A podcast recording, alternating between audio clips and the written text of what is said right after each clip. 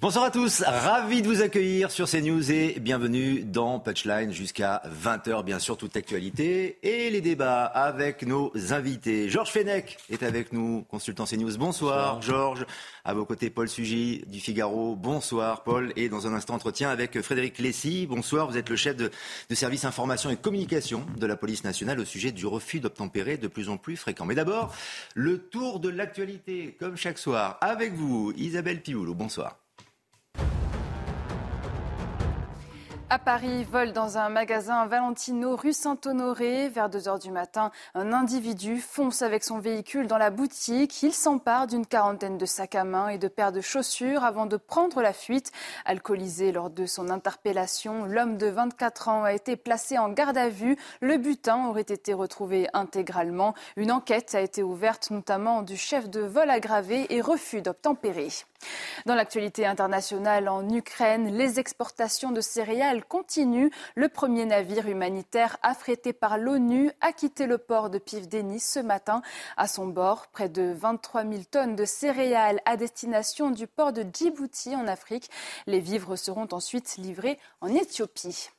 En Arménie, nouveau bilan après l'explosion de dimanche à Erevan. Au moins 16 morts et une soixantaine de blessés. Sur le marché de la capitale, un incendie a provoqué l'effondrement d'un bâtiment. 18 personnes sont toujours portées disparues. L'origine de l'explosion reste indéterminée. Une enquête a été ouverte pour violation des règles de stockage des produits facilement inflammables. Et enfin, Météo France a placé huit départements en vigilance orange sur l'arc méditerranéen pour risque d'orage. Des chutes de grêle et de forts cumuls de précipitations sont à prévoir. Les orages se déplaceront d'est en ouest au cours de la nuit. Les intensités pluvieuses seront particulièrement élevées dans l'Hérault et le Gard ce soir. L'actualité en direct dans Punchline, comme je vous le disais en titre, on va euh, évoquer ce sujet du refus d'obtempérer, dont le Figaro parle d'ailleurs à sa une euh, aujourd'hui, depuis le début de l'année. 70 refus d'obtempérer sont enregistrés chaque jour. C'est conséquent, 2021, plus de 26 000 barrages forcés ou euh, membres de forces de l'ordre percutés qui ont été recensés. Avec nous, donc, euh, vous êtes le chef du SICOP, je rappelle, hein, service information et communication de la police nationale, Frédéric Lessy. D'abord, peut-être votre commentaire, votre euh, opinion sur, euh, sur ces chiffres qui sont assez effarants, il faut le dire. Alors, ils sont effectivement tout à fait impressionnants. Nous sommes sur des chiffres police et gendarmerie. Euh, la progression, elle s'est faite sur plusieurs années. Et si on est sur euh, la stabilité sur 2020-2021, euh, c'est un phénomène qui est inquiétant et qui oblige nos, effectifs, les policiers sur le terrain, à être extrêmement professionnels et à agir vraiment avec sang-froid parce que ce type de situation peut déraper, peut très vite conduire à des drames. Ces chiffres statistiques ont progressé très très nettement depuis sur, sur une dizaine d'années. Il y a une progression qui est tout à fait, euh, qui est tout à fait significative.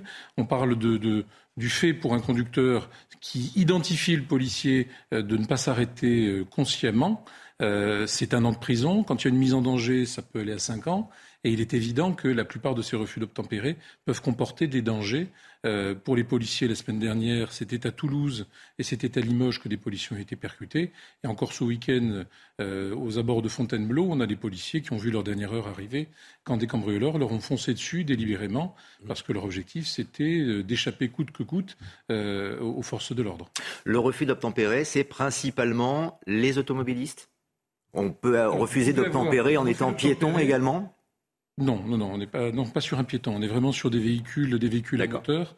Euh, on parle des véhicules automobiles, on parle éventuellement des, des motocyclettes, évidemment, ou des scooters, euh, mais pas, non, non, pas des, pas des piétons. On n'est pas sur la même catégorie d'infraction. Donc c'est la définition du refus d'obtempérer. Il faut être euh, véhiculé. Que peuvent faire donc les forces de l'ordre dans ce cas-là?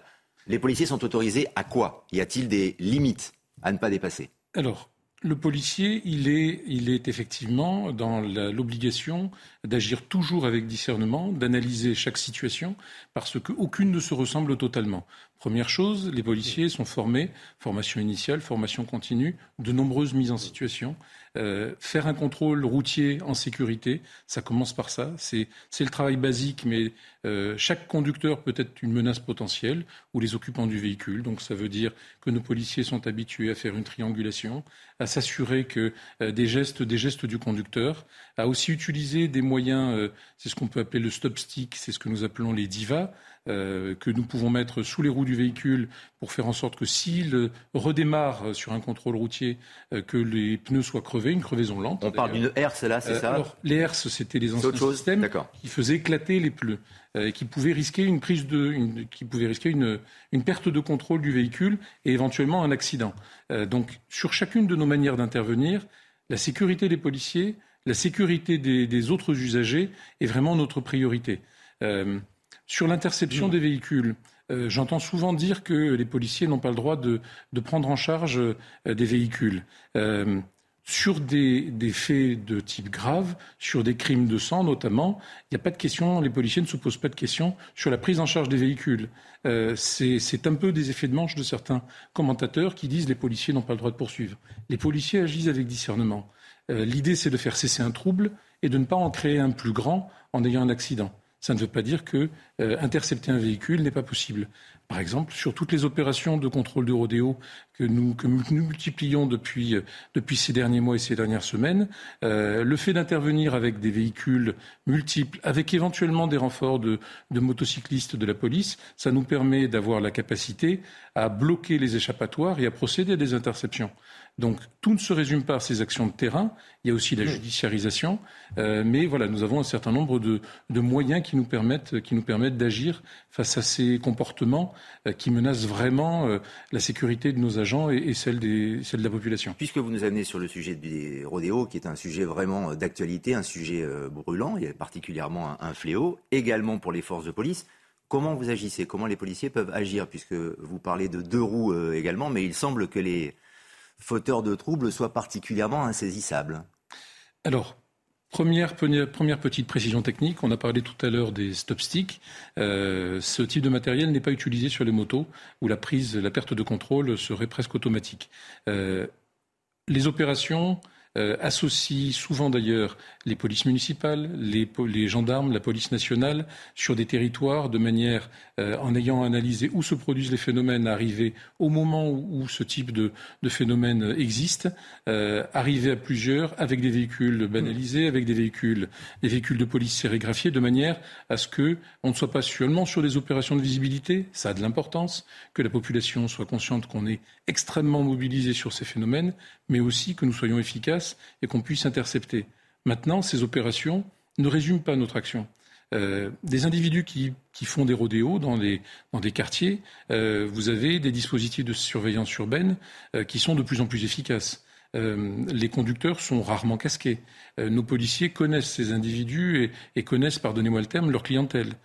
donc, judiciariser, mener des enquêtes, aller interpeller parfois à 6 heures du matin à leur domicile les individus qui ont fait un refus d'obtempérer, c'est souvent une manière beaucoup plus intelligente de, gérer une situation plutôt que de dire euh, simplement euh, en sautant comme un cabri, en disant interceptez-les, percutez-les, faites du choc tactique.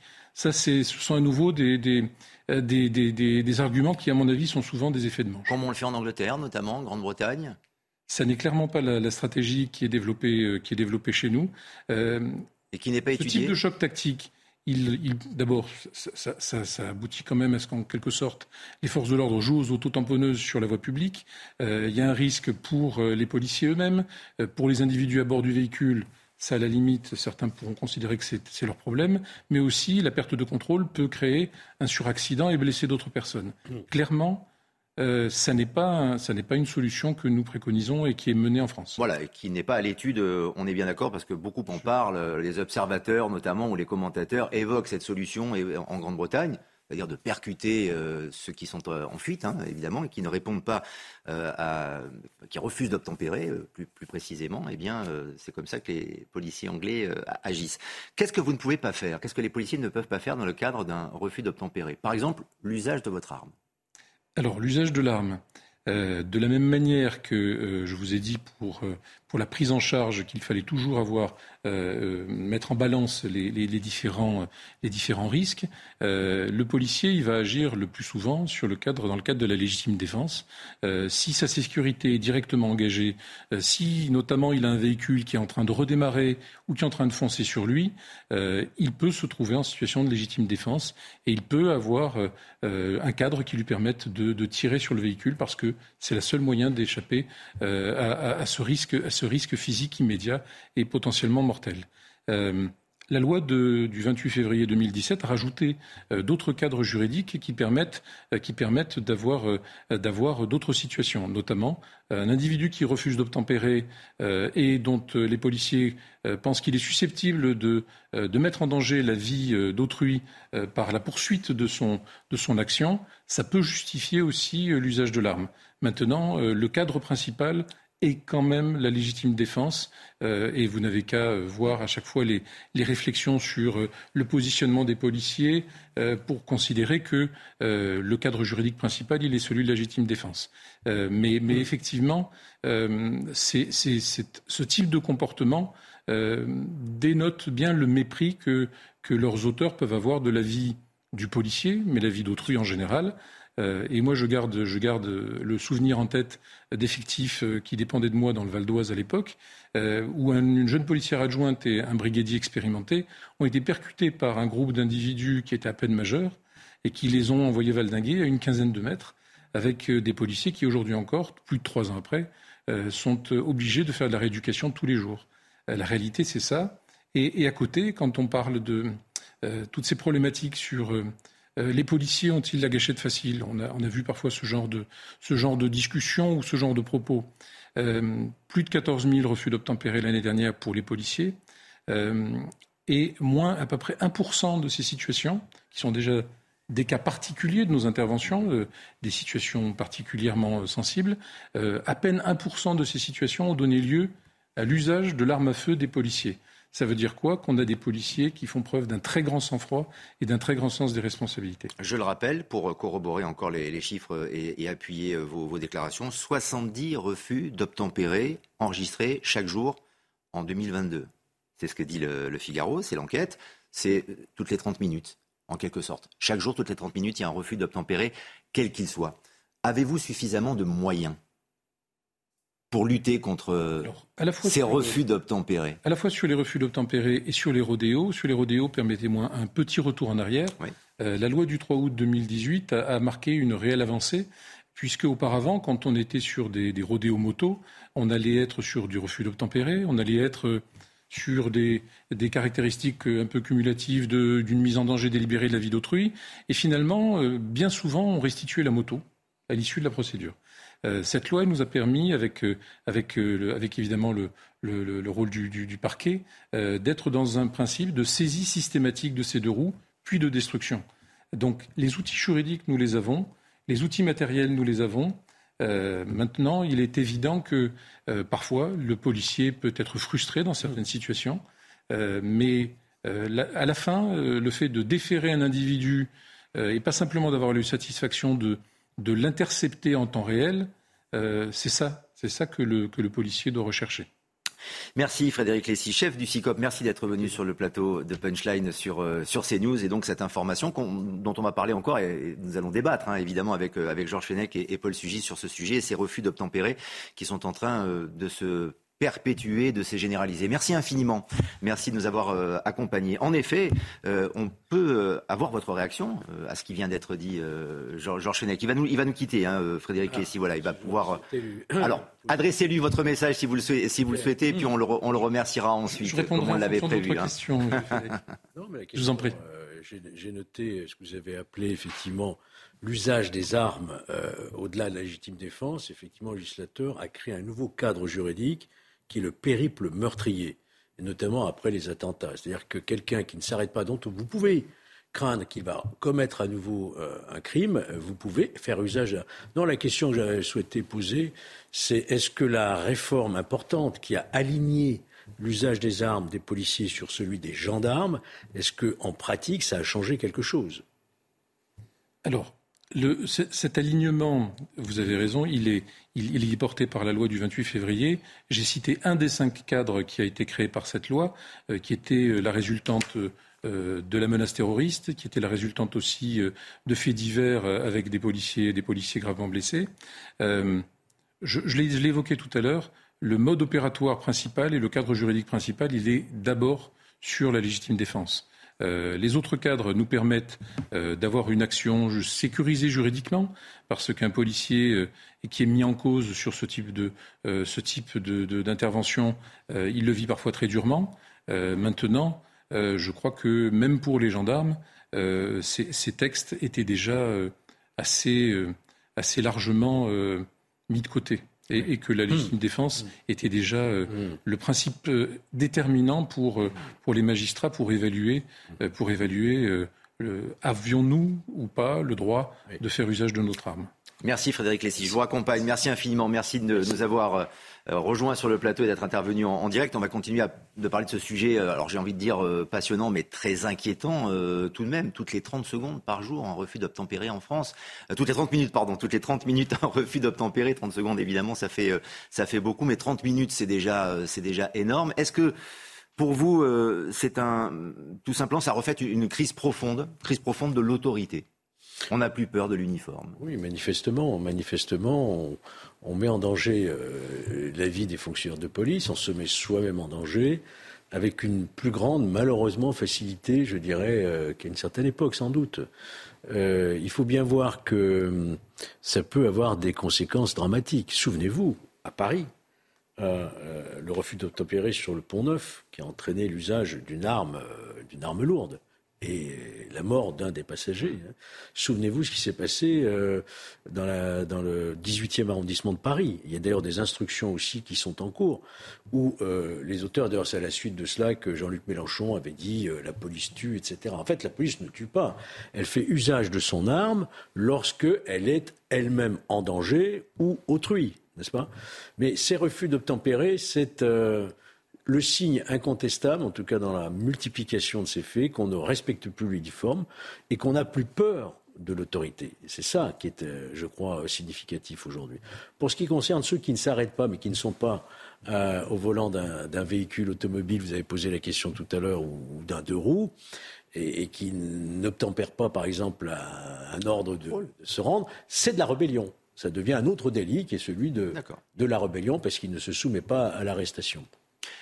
Ce sont des délinquants, tous ceux qui refusent d'obtempérer, Paul Sugy des délinquants, parce que c'est le citoyen lambda aussi hein, qui peut refuser de tempérer pour plein de raisons, euh, parce qu'il est sous effet, sous l'emprise de l'alcool, euh, de la drogue, que sais-je encore, euh, même si c'est occasionnel, ou tout simplement parce qu'il a peur du contrôle. Des délinquants à tout le moins, quand on est face à la mise en danger volontaire de la vie du policier, et de fait, il y a de plus en plus systématiquement l'intention euh, assumer de, si ce n'est vouloir donner la mort à tout prix, du moins de l'envisager comme une possibilité lorsque ces malfrats s'échappent euh, au nez de la police.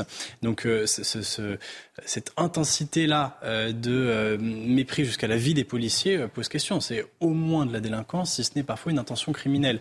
ce qui interroge finalement, c'était passionnant d'écouter ce qu'avait à dire le chef du CICOP, mais ce qui interroge finalement, c'est peut-être plus l'aspect phénomène euh, de la chose euh, que la juxtaposition des cas individuels. Parce qu'au fond, on a entendu avec euh, beaucoup, de, beaucoup de justesse, beaucoup de précision, un policier nous expliquer comment est-ce que chaque fois qu'elle est confrontée à ce type d'incident, la police doit réagir. évidemment qu'il y a énormément de précautions à prendre et qu'il s'agit d'agir avec toujours le plus possible de, de mesures et de discernement. Néanmoins, tant que l'aspect massif de ce dont on parle n'est pas évoqué, alors on s'interdit de réfléchir à peut-être ce qui peut se jouer en termes culturels dans la tête des personnes qui maintenant envisagent potentiellement euh, de tuer un ou plusieurs policiers dans leur fuite. Hmm. Et, cette dimension culturelle, je crois, euh, nous oblige aussi à réfléchir en réaction aux moyens qu'on doit utiliser. C'est-à-dire que euh, interpeller un à un les auteurs de, de ces faits, c'est évidemment très important.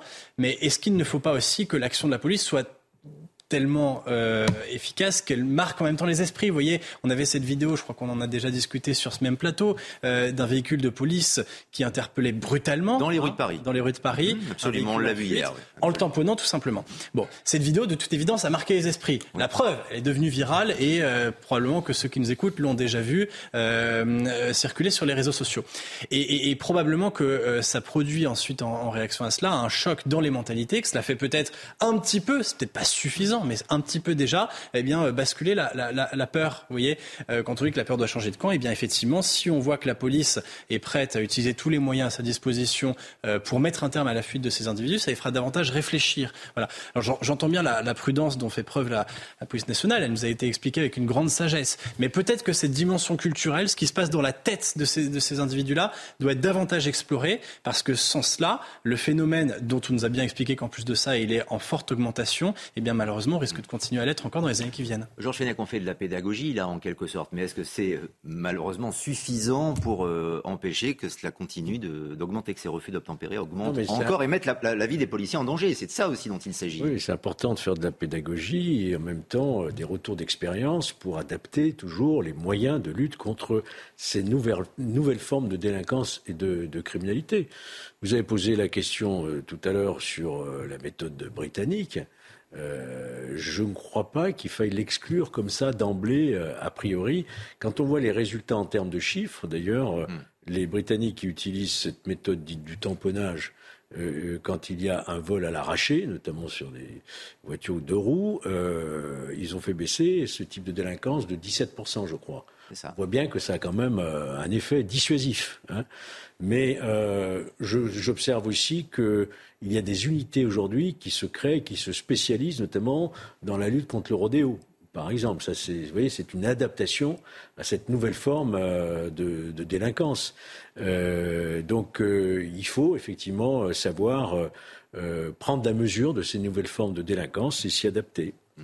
Dans ces chiffres, Paul Sugy, qui encore une fois sont, sont quand même effarants, 70 refus d'obtempérer enregistrés chaque jour en France lors de, de, cette année c'est partout en France. C'est pas uniquement la région parisienne, c'est pas uniquement dans les grandes villes. Donc ça veut dire quoi? Ça veut dire que la mentalité française, la culture française euh, est en train de se dégrader ce qui est effectivement saisissant, vous le dites bien, c'est à la fois la fréquence et en même temps euh, l'exceptionnelle répartition de ces faits. C'est-à-dire qu'ils peuvent être euh, motivés par plusieurs raisons. C'est-à-dire qu'il y a euh, évidemment toujours ces chauffeurs en fuite, mais ça, ça ne date pas d'hier, mais de plus en plus aussi des individus qui simplement, et je crois que c'est ce qui est vraiment frappant aussi dans cette étude, en quelque sorte s'amusent avec la police. Parce que lorsque l'on parle de rodéos urbains, par exemple, on est rarement face à des trafiquants d'un gros calibre qui cherchent à échapper à la au terme mis par la police euh, à leurs activités mafieuses. Euh, le plupart du temps, on est quasiment dans l'ordre d'une activité récréative. C'est là que la, dimension culturelle euh, que vous interrogez là, à mon avis, est importante. C'est-à-dire qu'effectivement, échapper à la police en se mettant en danger en mettant en danger évidemment les policiers et en mettant en danger les tierces personnes qui se trouvent aux environs ou sur la route de ces chauffards, devient quasiment un jeu. Euh, et un jeu que l'on peut pratiquer partout et on le voit bien. Euh, évidemment dans les quartiers où euh, la, la, la, loi est le moins respectée, où l'uniforme est, est, est, le moins craint, mais aussi dans des zones rurales ou dans les centres-villes des grandes agglomérations françaises où c'est devenu en plus de ça non seulement un jeu dangereux, mais un jeu extrêmement bruyant et qui plus cause des, nuisances très importantes pour les habitants. Donc ça c'est vraiment ce qui frappe, c'est l'aspect polymorphe de ces de, de, ces refus d'obtempérer qui peuvent être motivés par des raisons tout à fait diverses et parfois assez incompréhensible. En, tout cas, la, loi était quand même, euh, la loi de 2018, dont il a été fait référence tout à l'heure, a été une avancée majeure, hein, puisque avant la loi de 2018, le rodéo n'était pas un délit en soi. Euh, il fallait rapporter la preuve euh, que ce jeu, entre guillemets, a occasionné une mise en danger d'autrui. C'était assez compliqué.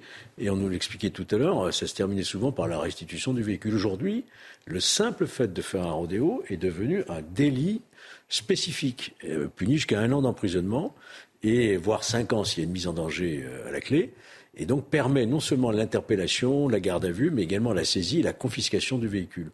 En ce sens, je pense que c'est une avancée considérable. En effet, et euh, faut-il hmm. pointer la jeunesse du doigt, puisque j'en reviens à l'actualité, on parle des rodéos bien évidemment et des refus d'obtempérer, mais en Charente-Maritime, là, c'était il y a quelques heures, un mineur de, de 17 ans qui a été arrêté par la police après un rodéo sauvage. J'ai envie de dire, encore un.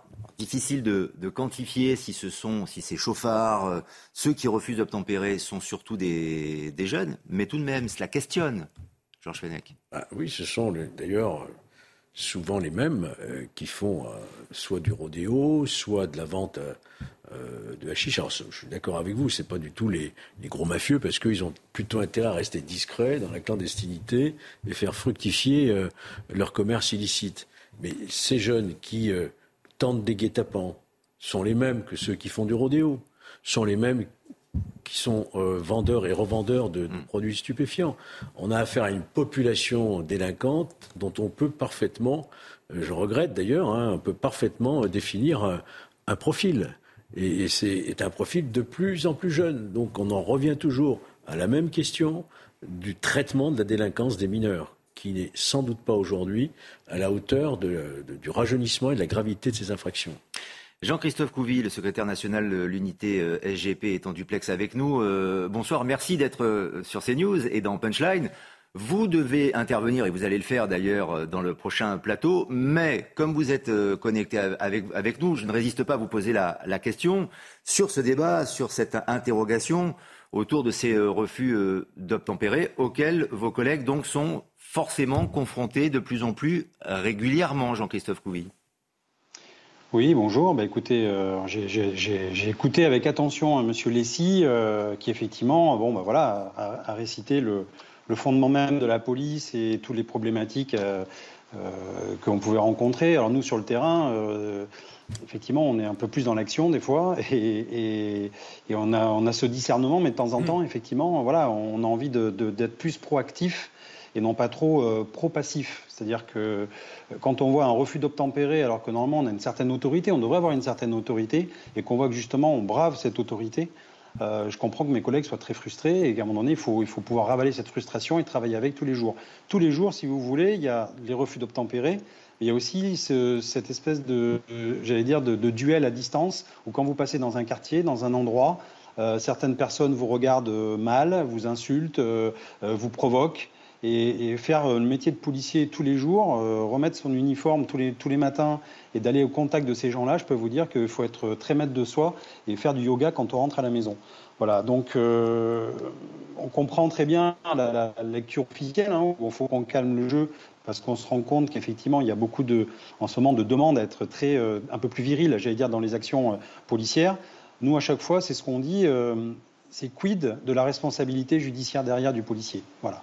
On pourra mettre euh, les chocs tactiques, on pourra mettre tout ce qu'on voudra, taper euh, sur les refus d'obtempérer, même essayer peut-être de, taper des véhicules pour les faire s'arrêter. À la fin, ça sera toujours la responsabilité du policier qui conduit, qui aura mis en péril effectivement la, vie du chauffard ou euh, du, délinquant.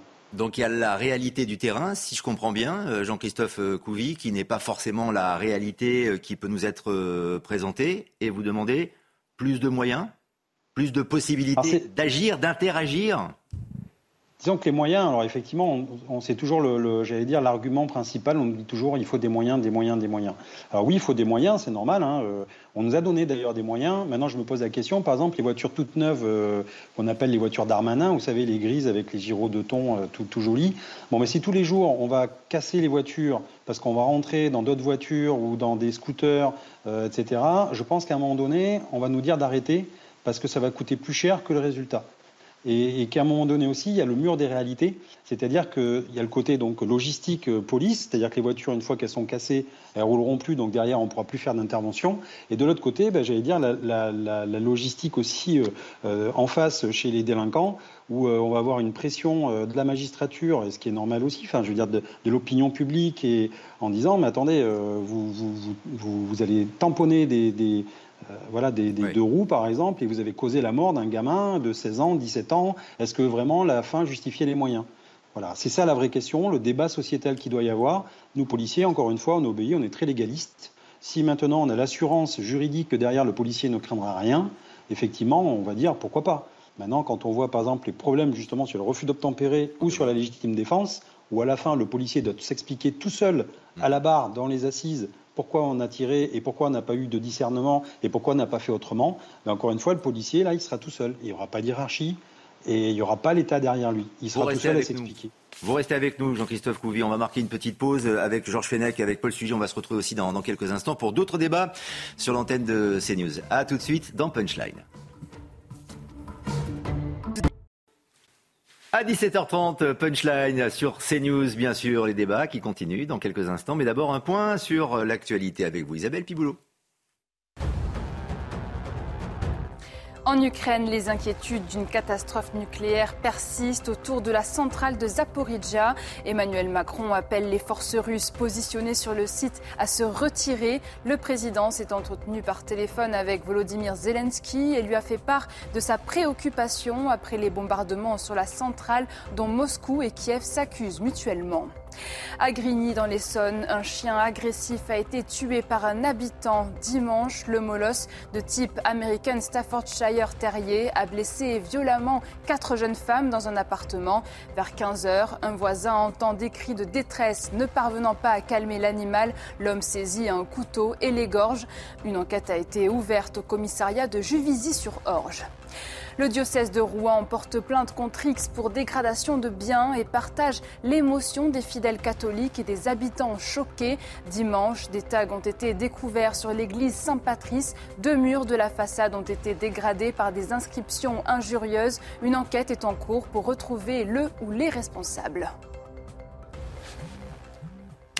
Merci Isabelle, à tout à l'heure dans une demi-heure pour un point sur l'actualité. Encore une fois, toujours euh, en plateau dans Punchline avec Georges Fenech, avec euh, Paul Sugy, toujours connecté également en duplex avec Jean-Christophe euh, Couvi, secrétaire national unité SGP, et Sandra Buisson du service police-justice de CNews qui nous a rejoint. Bonsoir, Bonsoir. Sandra, pour faire le point avec vous sur d'abord la mort par balle de cet Afghan dans un quartier de Colmar le week-end dernier après une altercation avec deux thèses qui se confrontent. Euh, altercation, rodéo, quelles sont les informations que vous avez pu recueillir? Alors la procureure euh, de Colmar vient de faire un, un communiqué de, de, presse pour préciser les éléments qui sont euh, en main des enquêteurs pour l'instant. Donc dans le cadre de l'information judiciaire qui est ouverte pour assassinat, les enquêteurs de la PJ de Mulhouse recherchent toujours l'homme qui a tiré sur la victime mortellement touchée au thorax. Donc c'était dimanche, vous l'avez dit, dans le quartier Europe de Colmar. Pour l'instant, il n'est pas établi que le tireur soit l'homme qui faisait des allées-venues à scooter ce jour-là et à qui, selon le parquet,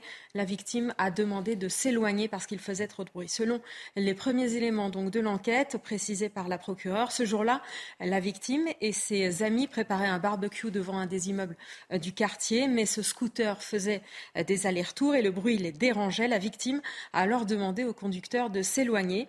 L'individu lui a répondu en l'insultant et en lui disant qu'il allait revenir avec du renfort et effectivement, il est revenu avec plusieurs autres personnes. Une rixe a éclaté entre les deux groupes et quand ils commençaient à se disperser, un coup de feu a été euh, tiré en direction de la victime. L'information judiciaire, vous le savez, est ouverte pour assassinat, c'est-à-dire meurtre avec préméditation. Elle doit maintenant permettre de déterminer si la victime a été touchée par un ou deux tirs, c'est ce que précise la procureure, et donc d'interpeller le ou les auteurs en précisant les circonstances de ces faits dramatiques. Merci Sandra pour toutes ces, euh, ces précisions. Euh, réaction avec vous, Jean-Christophe euh, Couvi, parce que quel que soit le, scénario et quand on aura plus de précisions sur comment les choses se sont véritablement euh, déroulées, euh, cela relève de toute manière une situation pour le moins alarmante. Oui, bah, en fait, vous savez, je, je, relis un peu ce qui s'est passé avec, il y a deux ans, l'assassinat de mon collègue Éric Masson à Avignon. C'est-à-dire qu'on a des jeunes parce que c'est quand même des jeunes, profil très jeune. Euh, le collègue intervenait sur un point de deal à Avignon pour faire un contrôle classique. Hein, et, ce gamin a sorti un, une arme et a tiré sur le policier en lui disant Qu'est-ce que tu fais là? Et bien là, c'est un peu pareil. C'est-à-dire qu'on a des jeunes qui sont dans leur quartier, euh, qui sont les, les caïds du quartier. Ils sont, voilà. Euh, ils ont, ils ont, pris le quartier en otage quelque part. Et donc, en gros, c'est qu'est-ce que vous faites là? Je suis chez moi, je fais ce que je veux, je suis armé, et puis je règle mes comptes. Et je passe même pas par la police ni par la justice, hein, parce que c'est terminé. Donc, je règle mes comptes parce que je suis un clan, et en face de moi, il y a un autre clan. Et c'est ça aussi la, difficulté. Alors, on voit bien que le rodéo, c'est presque un alibi, que c'est symptomatique surtout d'une société qui est ultra violente.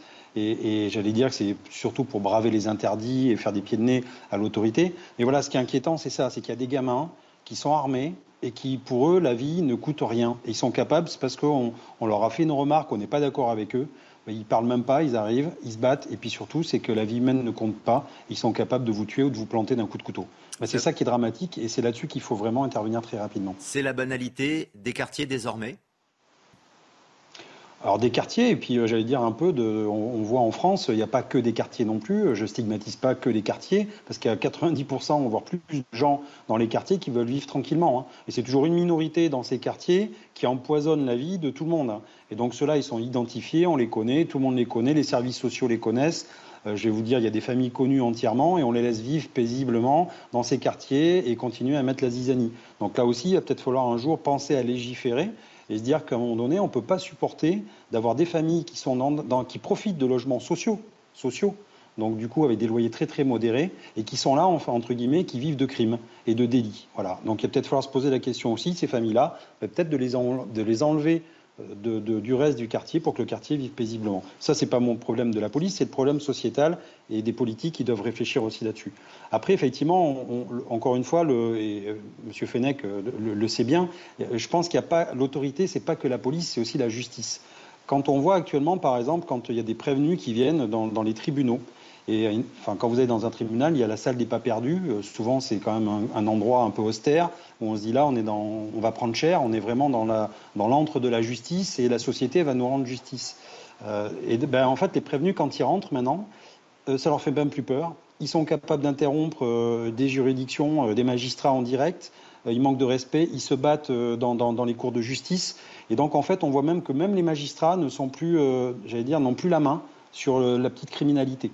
Et ça, c'est important. Et, ils sont même menacés. Et le jour où les magistrats auront peur, je pense que là, on aura vraiment euh, atteint la limite de, l'intolérable. Donc, police et justice, même combat, euh, moyen, et surtout remise à zéro. Je pense qu'il faut appuyer sur Dilette, remettre à zéro les, vraiment l'état euh, de la police et de la justice et redonner des moyens aussi aux magistrats, parce qu'actuellement, les magistrats n'ont pas le temps de juger. ils font, tout est chronophage. Et en même temps, plus on prend du temps à juger des, délits, et plus justement la violence s'installe et le sentiment d'impunité s'installe. Donc il est très très, euh, j'allais dire, euh, urgent que vraiment on se penche sur les moyens qu'on va donner aux magistrats et à la magistrature. Justice à deux vitesses? Georges Fenech Non, je ne dirais pas justice à, deux vitesses. Il faut bien euh, savoir qu'environ 50% des infractions en général, sont commises par 5% de récidivistes. Donc la question, c'est, ce sont toujours les mêmes, et effectivement, vous avez raison, on les connaît, et qui euh, pourrissent la vie euh, des quartiers.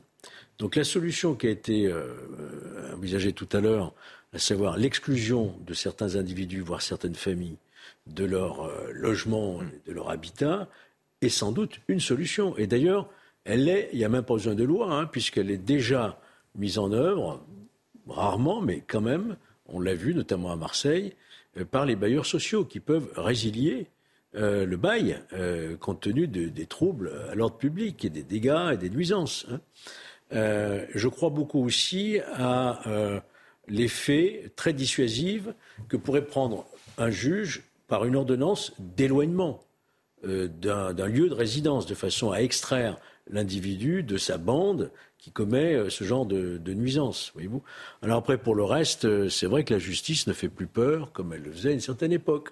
On n'a plus peur du policier, on n'a plus peur de la justice. Pour quelle raison? Ben Parce que on sait très bien, aujourd'hui, on l'a souvent dit ici, que les peines sont pas à la hauteur, qu'il faudrait rétablir les peines planchées pour ces récidivistes, 5%, je le disais tout à l'heure, ce qui ne semble pas être la direction prise par le gouvernement actuellement.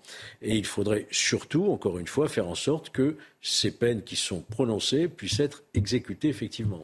Et c'est peut-être de cette manière, euh, Paul Sugy, qu'on peut sortir de cette société ultra-violente à laquelle faisait allusion Jean-Christophe Couvi, mais dont nous parlions aussi dans notre débat euh, précédent. On évoquait cette culture, la dimension dans laquelle la société française est entrée maintenant, qui est une dimension violente. Oui, mais la violence, si vous voulez, c'est simplement le, euh, la poursuite d'un spectre qui commence bien avant les coups de couteau ou même les intimidations. C'est-à-dire que là, par exemple, sur ce fait divers, dont, on connaît encore assez peu de choses, visiblement, les informations qui sont à notre disposition, c'est encore nébuleuse, mais on part d'un barbecue au pied d'un immeuble. Bon, je ne sais pas si vous faites des barbecues tous les jours au pied de votre immeuble. Moi, ça m'arrive pas. Et si j'essayais, je crois qu'il m'arriverait très rapidement des ennuis. Vous voyez C'est-à-dire qu'on part d'une forme de privatisation de l'espace public, en l'occurrence probablement la voirie, des endroits qui sont à tout le monde et dans lesquels on ne peut pas agir n'importe comment comme si on était chez soi. Et à partir de cela, eh bien, effectivement, cette logique clanique qui a été décrite euh, déjà à plusieurs reprises se met en place, si vous voulez. Mais euh, tout part de, si vous voulez, du seuil de sensibilité que l'on a à ces formes de petits mépris à l'égard d'autrui, à l'égard de la collectivité, à l'égard de, simplement des règles de vivre ensemble. Et puis, ben, petit à petit, à mesure que ce mépris grandit, à mesure que euh, l'espace euh, public se privatise euh, en fonction de logiques, de bandes, de clans, de gangs qui finissent par se marcher sur les pieds les uns les autres et donc finalement par rentrer en conflit. Et donc, on arrive à cette violence, si vous voulez, mais ça commence bien avant dans les mentalités, dans en fait simplement le respect de ce qui est, ce qui sont les normes élémentaires de la vie ensemble. Si vous voulez, il y a un continuum qui part de, euh, du barbecue en bas de l'immeuble, qui va jusqu'au cortège de mariage, qui fort heureusement ne sont pas tous violents, mais enfin qui n'en sont pas euh, néanmoins mm. pénibles euh, pour autant, qui privatisent parfois des autoroutes entières tous les, tous les week-ends. Et puis, eh bien, on en arrive au moment où effectivement la tension monte, où les, où les esprits s'échauffent à ce genre de, de, menaces, voire de, de drames. Et malheureusement, c'est tout le spectre qu'il faut regarder et pas simplement les conséquences à l'arrivée. Concernant cette RX à Colmar, le ministre de l'Intérieur, Gérald Darmanin, a annoncé l'envoi de la CRS 8, donc euh, dans le Haut-Rhin, à la suite de l'assassinat de cet euh, Afghan. La CRS 8, qu'est-ce que c'est? Les explications avec Clémence Barbier. Sa spécificité intervenir en urgence sur tout le territoire, comme c'est le cas sur ces images lors du convoi de la liberté en février dernier à Paris. Une unité mobile de la CRS 8 va être envoyée à Colmar dans le Haut-Rhin à la suite de l'assassinat d'un Afghan, a annoncé sur Twitter le ministre de l'Intérieur Gérald Darmanin. J'ai par ailleurs décidé de l'envoi de la CRS 8 sur place pour procéder à des opérations de police afin de restaurer l'ordre républicain et présenter à la justice les voyous qui veulent imposer leur loi. Mobilisable à tout moment, cette unité d'élite de 200 CRS est formée pour intervenir sur des violences urbaines et de troubles à l'ordre public, notamment dans des quartiers de reconquête républicaine. Ils avaient une volonté de, récupérer, hein, de reconquête. Quand on parle de reconquête, c'est qu'on a perdu quelque chose. Euh, donc de, récupérer des territoires où l'ordre ne régnait plus forcément et, euh, euh, les, effectifs locaux avaient du mal à, travailler sereinement. donc ben, maintenant, on a donc cette unité qui vient en appui ponctuellement. Les unités sont déployées en renfort quelques jours seulement. Si la CRS 8 démontre son utilité et son efficacité, Gérald Darmanin envisage d'élargir le dispositif. La CRS 8 donc à, Colmar avec peut-être un dispositif qui peut être euh, élargi. Avez-vous le sentiment, Jean-Christophe Couvi, que c'est la solution, en tout cas qu'on emprunte la bonne voie euh, pour euh, reconquérir les quartiers en quelque sorte avec ce dispositif alors la CRS 8, on va en parler. La CRS 8, c'est un objet de communication qui a été créé euh, exactement pour marquer les esprits et dire voilà, on a un outil euh, euh, exceptionnel, spécialisé, avec 200 policiers qui sont H24 mobilisables et qu'au départ, on doit envoyer aller à 2 heures de Paris en 10 minutes. Hein, J'ai vu comme vous hein, le mode opératoire, en 10 minutes, on est dans les véhicules, en moins de 2 heures, on se déplace. Bon, ça, c'est encore une fois le roman, le roman qu'on vend, j'allais dire, au public. Dans les faits, euh, mes collègues, alors attention, je critique absolument pas mes collègues CRS de la CRS 8 parce que c'est vraiment des professionnels. Donc du coup, ils, sont 100 puisque les autres se, reposent la semaine d'après. Donc ils sont une centaine. Effectivement, euh, ils, sont, ils ont été créés pour, pour être utilisés en maintien de l'ordre de haute intensité. Et systématiquement, on les envoie après la bataille. Donc quand ils arrivent, comme là par exemple, ils arrivent à Colmar, euh, c'est pas aujourd'hui qu'ils doivent arriver. C'était hier, vous voyez, ou, avant-hier, quand vraiment on sentait que ça allait, euh, ça allait euh, vraiment, il y avait une intensité et, des émeutes urbaines. Donc en fait, on, voilà, on joue un peu sur les mots. Il y a 60 CRS en France, avec autant de fonctionnaires qui sont formés pareil et qui sont prêts à se déployer sur tous les territoires de la République. Et donc, du coup, voilà, on, a créé cette petite compagnie. de communication. Moi, ce qui est, ce qui est dérangeant après, c'est qu'effectivement, sur les CRS, tout le monde fait le même, le même boulot. Et il faut les utiliser justement pour les projeter dans les quartiers, pour pacifier le quartier. Le meilleur exemple, là, c'est la guillotière.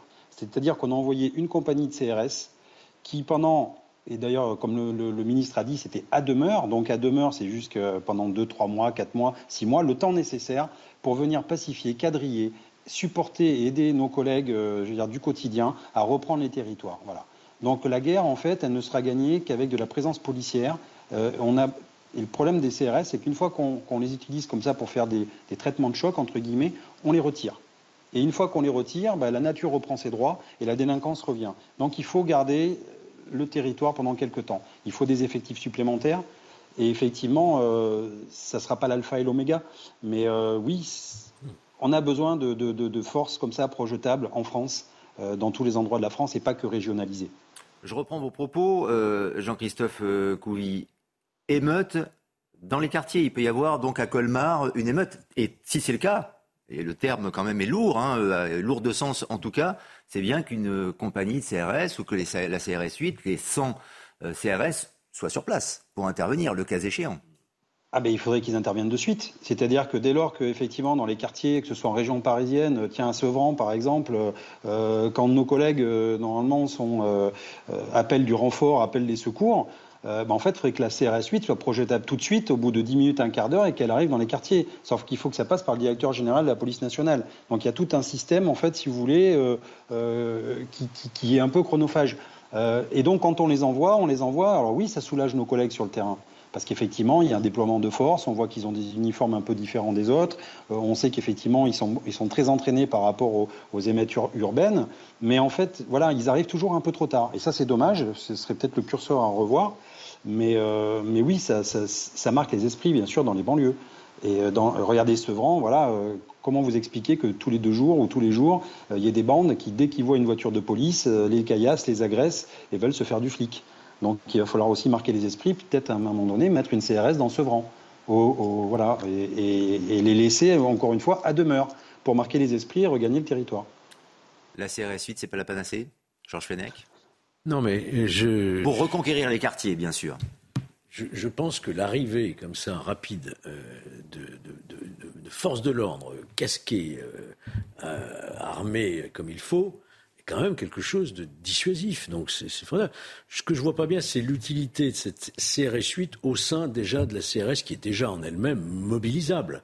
Les CRS sont mobiles. On peut effectivement, le ministre, le préfet, réquisitionner telle ou telle compagnie de CRS pour aller sur euh, tel département ou dans tel lieu où il peut y avoir effectivement des émeutes, par exemple.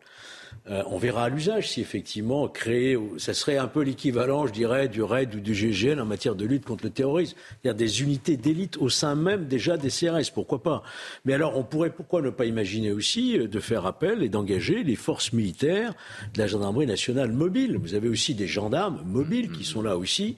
Euh, qui pourraient aussi être engagés à ce moment-là en tant qu'unité d'élite et, rassembler toutes les forces qui existent pour effectivement avoir une présence euh, une présence armée, une présence euh, armée et, équipée de façon à montrer à ceux qui sont en face, ceux qui seraient tentés de lancer des mortiers, par exemple, ou, de s'en prendre directement à l'intégrité physique des forces de l'ordre, qu'ils ont affaire à des unités formées, engagées pour lutter contre ce genre d'émeutes urbaines. Jean-Christophe Cuvy, la question est, simple et, et directe. La CRS 8 est-elle une unité d'élite considérée en tant que telle? De dire, en fait, bien sûr, euh, le, ministère de l'Intérieur euh, vend un peu ce concept en disant, voilà, on en a fait une unité euh, dédiée aux émeutes urbaines et que dédiée aux émeutes urbaines. Actuellement, si vous voulez, les compagnies républicaines de sécurité, pour vous donner une, idée, la moitié des forces engagées sur Paris, des forces de CRS, sont engagées pour surveiller Beauvau et le ministère de et, l'Élysée et des statiques. Il y a des postes statiques un peu comme ça. C'est pas le c'est pas le but des CRS. Ça. Le but des CRS, effectivement, c'est d'être projetable en temps réel. C'est une réserve entre guillemets. Euh, c'est une réserve, on appelle ça de la police nationale. Il y a 8 à 9 000 CRS en France, et c'est une force qui est justement qu'on peut qu'on peut projeter tout de suite instantanément. On a des, unités spécialisées dans chaque CRS. Euh, voilà. Donc tout ça, on sait faire. Après, effectivement, il y a de la communication pour marquer des esprits. Euh, en revanche, il faut un peu faire, j'allais dire, comme en OPEX. Euh, quand en Afghanistan ou au Mali, etc., euh, vous envoyez une force, euh, pas militaire, parce que là, ce sera civil, donc ça serait peut-être des CRS, et vous occupez le terrain, Et à côté de ça, on gagne les cœurs. C'est-à-dire qu'il faut aussi créer du lien avec la population sur place. Il faut recréer le lien qu'on a perdu avec la police de proximité. Donc, un, effectivement, on quadrille le terrain, on ramène le calme et tous les jours on a des patrouilles. Et puis après, vous allez voir, les gens ils vont aussi commencer à discuter avec les forces en présence parce qu'ils vont se rendre compte que les CRS ou les, policiers euh, du quotidien, ce sont des, hommes et des femmes comme eux, des pères de famille, des mères de famille, et qu'on va discuter de, de ce qu'on a vu à la télé, de ci, de ça, et créer du lien. Et après, une fois qu'on a rétabli ce calme, il faut aussi peut-être que le régalien social de l'État réinvestir, euh, j'allais dire, euh, du social, mais pas forcément que les collectivités euh, locales ou des pseudo, des, pseudo associations à qui on donne beaucoup d'argent, comme les grands frères par exemple. C'est très bien d'embaucher des grands frères. Ben, on a vu le résultat, on n'a pas l'impression que ça marche beaucoup. Donc je préférais, moi, vous voyez, qu'il y ait des assistantes sociales de l'État qui viennent, qu'on remette du, régalien et, et la présence de l'État et des services publics dans certains quartiers et renouer comme ça avec la République. Et en même temps, on muselle aussi la délinquance. Ben là, vous verrez qu'on va gagner. Alors, petit, ça ne va pas se faire d'un coup et dans tous les quartiers, mais tant pis, il faut, il faut cibler des quartiers et faire une. c'est ça la reconquête républicaine, quelque part. C'est remettre l'État aux cités. Pour retrouver la confiance dans les quartiers, pour rétablir cette confiance policier, la présence policière euh, est-elle le, meilleur, le meilleur moyen pour rétablir cette confiance-là? Bah, de toute évidence, elle fait partie des moyens, elle fait partie de la chaîne de solutions. C'est-à-dire que l'on voit bien, euh, si vous voulez, avec la liste des faits divers que vous avez tragiquement égrenée, que là où la police recule, là où l'État et l'autorité reculent, à ce moment-là, c'est euh, la loi du chacun pour soi et donc à la fin de la violence pour tous. Euh, moi, je, je, m'amuserais pas du tout à opposer, si vous voulez, la présence d'une force d'intervention d'urgence que représente manifestement la CRS 8. On va voir avec attention ce qui va se passer euh, dans les prochains jours, puisque euh, c'est une forme de, crash test. Je ne l'oppose pas du tout, si vous voulez, au travail de long terme que constitue véritablement la reconquête de ces quartiers. C'est pas du tout la même chose. Face à une situation de crise et une dimension de communication, on pourra toujours faire un, un procès médiatique ou un procès communicationnel, mais enfin, le ministre surtout se rend bien compte qu'il y a une situation qui est euh, euh, probablement, possiblement euh, en train de dégénérer et qu'il il ne faut prendre aucun risque. Moi, je me souviens, il y a deux ans, par exemple, je crois que c'était il y a deux ans, deux ans et demi, à Dijon, lorsqu'il y avait des affrontements terribles entre bandes ethniques rivales, de toute évidence, il fallait envoyer le plus possible de moyens policiers, simplement pour éviter effectivement le risque, pas encore d'une guerre civile, mais en tous les cas au moins d'une forme quasiment de bataille qui se passe dans, dans, les, le, dans le, périmètre de nos villes. Mais je, je, vois plutôt même d'un assez bon œil, si vous voulez, ce travail à la fois d'intervention d'urgence qui doit être menée de façon musclée par des forces de l'ordre qui sont formées pour cela, et en même temps un travail de long terme qui suppose en fait une présence policière effectivement euh, pensée stratégiquement sur la durée, avec un travail d'information, de renseignement, de compréhension. Vous avez par exemple beaucoup de policiers qui vous disent, mais en fait, moi, dès l'instant où je sors du commissariat, où je pars en intervention, je suis cramé dans les semaines ou les mois qui viennent. C'est-à-dire que, au bout d'un moment, les délinquants, les criminels vous connaissent, euh, parfois et de plus en plus s'en prennent à votre lieu d'habitation, à votre famille, à vos enfants, vous menacent directement vous ainsi que vos proches. Et à ce moment-là, il faut demander d'urgence une mobilité pour ne plus être mis en danger. Vous voyez bien que euh, euh, l'intervention, en quelque sorte, expose les forces de l'ordre. Et quelque part, s'il peut y avoir une dissociation, ça permet justement à ceux qui essaient de faire un travail de long terme dans ces quartiers, eh de le faire dans des meilleures conditions. On conclut en quelques secondes avec vous, Jean-Christophe Couvi, sur ce sujet euh, très intéressant, qui est un sujet sociétal, effectivement, de rétablir la confiance dans les quartiers. Mais vu la manière dont la police est accueillie actuellement dans, les quartiers, on part quand même de loin pour rétablir cette confiance en installant sur le long terme des policiers dans ces quartiers. Ah ben c'est sûr qu'on a cassé la machine de la police de proximité. Hein. Euh, à une époque, on avait des, commissariats de quartier, je me rappelle, euh, on avait des antennes de quartier où euh, justement il y avait ce contact avec la population. Là maintenant, je mets au défi hein, de mettre euh, même deux policiers non armés euh, arriver avec une cravate en plein milieu d'une cité. Je leur donne 10 minutes de survie. Hein, voilà. Donc oui, encore une fois, ça va prendre du temps. On va être dans un temps long. Mais je pense qu'il ne faut pas désespérer. en revanche, il faut avoir le pragmatisme des anglo-saxons. Quand on a un problème, eh ben, il faut mettre les moyens pour régler ce problème. Peu importe la philosophie, il faut qu'on trouve le, moyen de le mettre et surtout voilà, de mettre ces moyens-là. Merci beaucoup. Merci Jean-Christophe Couvi d'être intervenu en direct dans Punchline sur CNews. Une pause et on se retrouve pour d'autres débats avec euh, d'autres invités, bien sûr, sur le plateau. tout de suite. Bienvenue si vous nous rejoignez sur CNews dans Punchline jusqu'à 20h. Les débats continuent. Mais d'abord, un point sur l'actualité avec vous, Isabelle Piboulot. Rix à Colmar, un suspect activement recherché dans le quartier de l'Europe ce samedi. Un Afghan de 27 ans protestait contre les allées et venues d'un homme en scooter. Le conducteur armé a touché le jeune homme au thorax qui a succombé à ses blessures par balle dimanche. Afin de restaurer l'ordre, Gérald Darmanin souhaite notamment envoyer l'unité d'intervention CRS 8 à Colmar. Second incendie de l'Andiras, le parquet écarte une reprise de feu d'origine criminelle. Près de 650 pompiers sont encore mobilisés. Le feu s'était déclaré le 9 août et depuis, les flammes ont ravagé 7400 hectares de pins. En revanche, la thèse criminelle est toujours privilégiée concernant les premiers départs de feu sur le secteur mi-juillet. Une information judiciaire a été ouverte.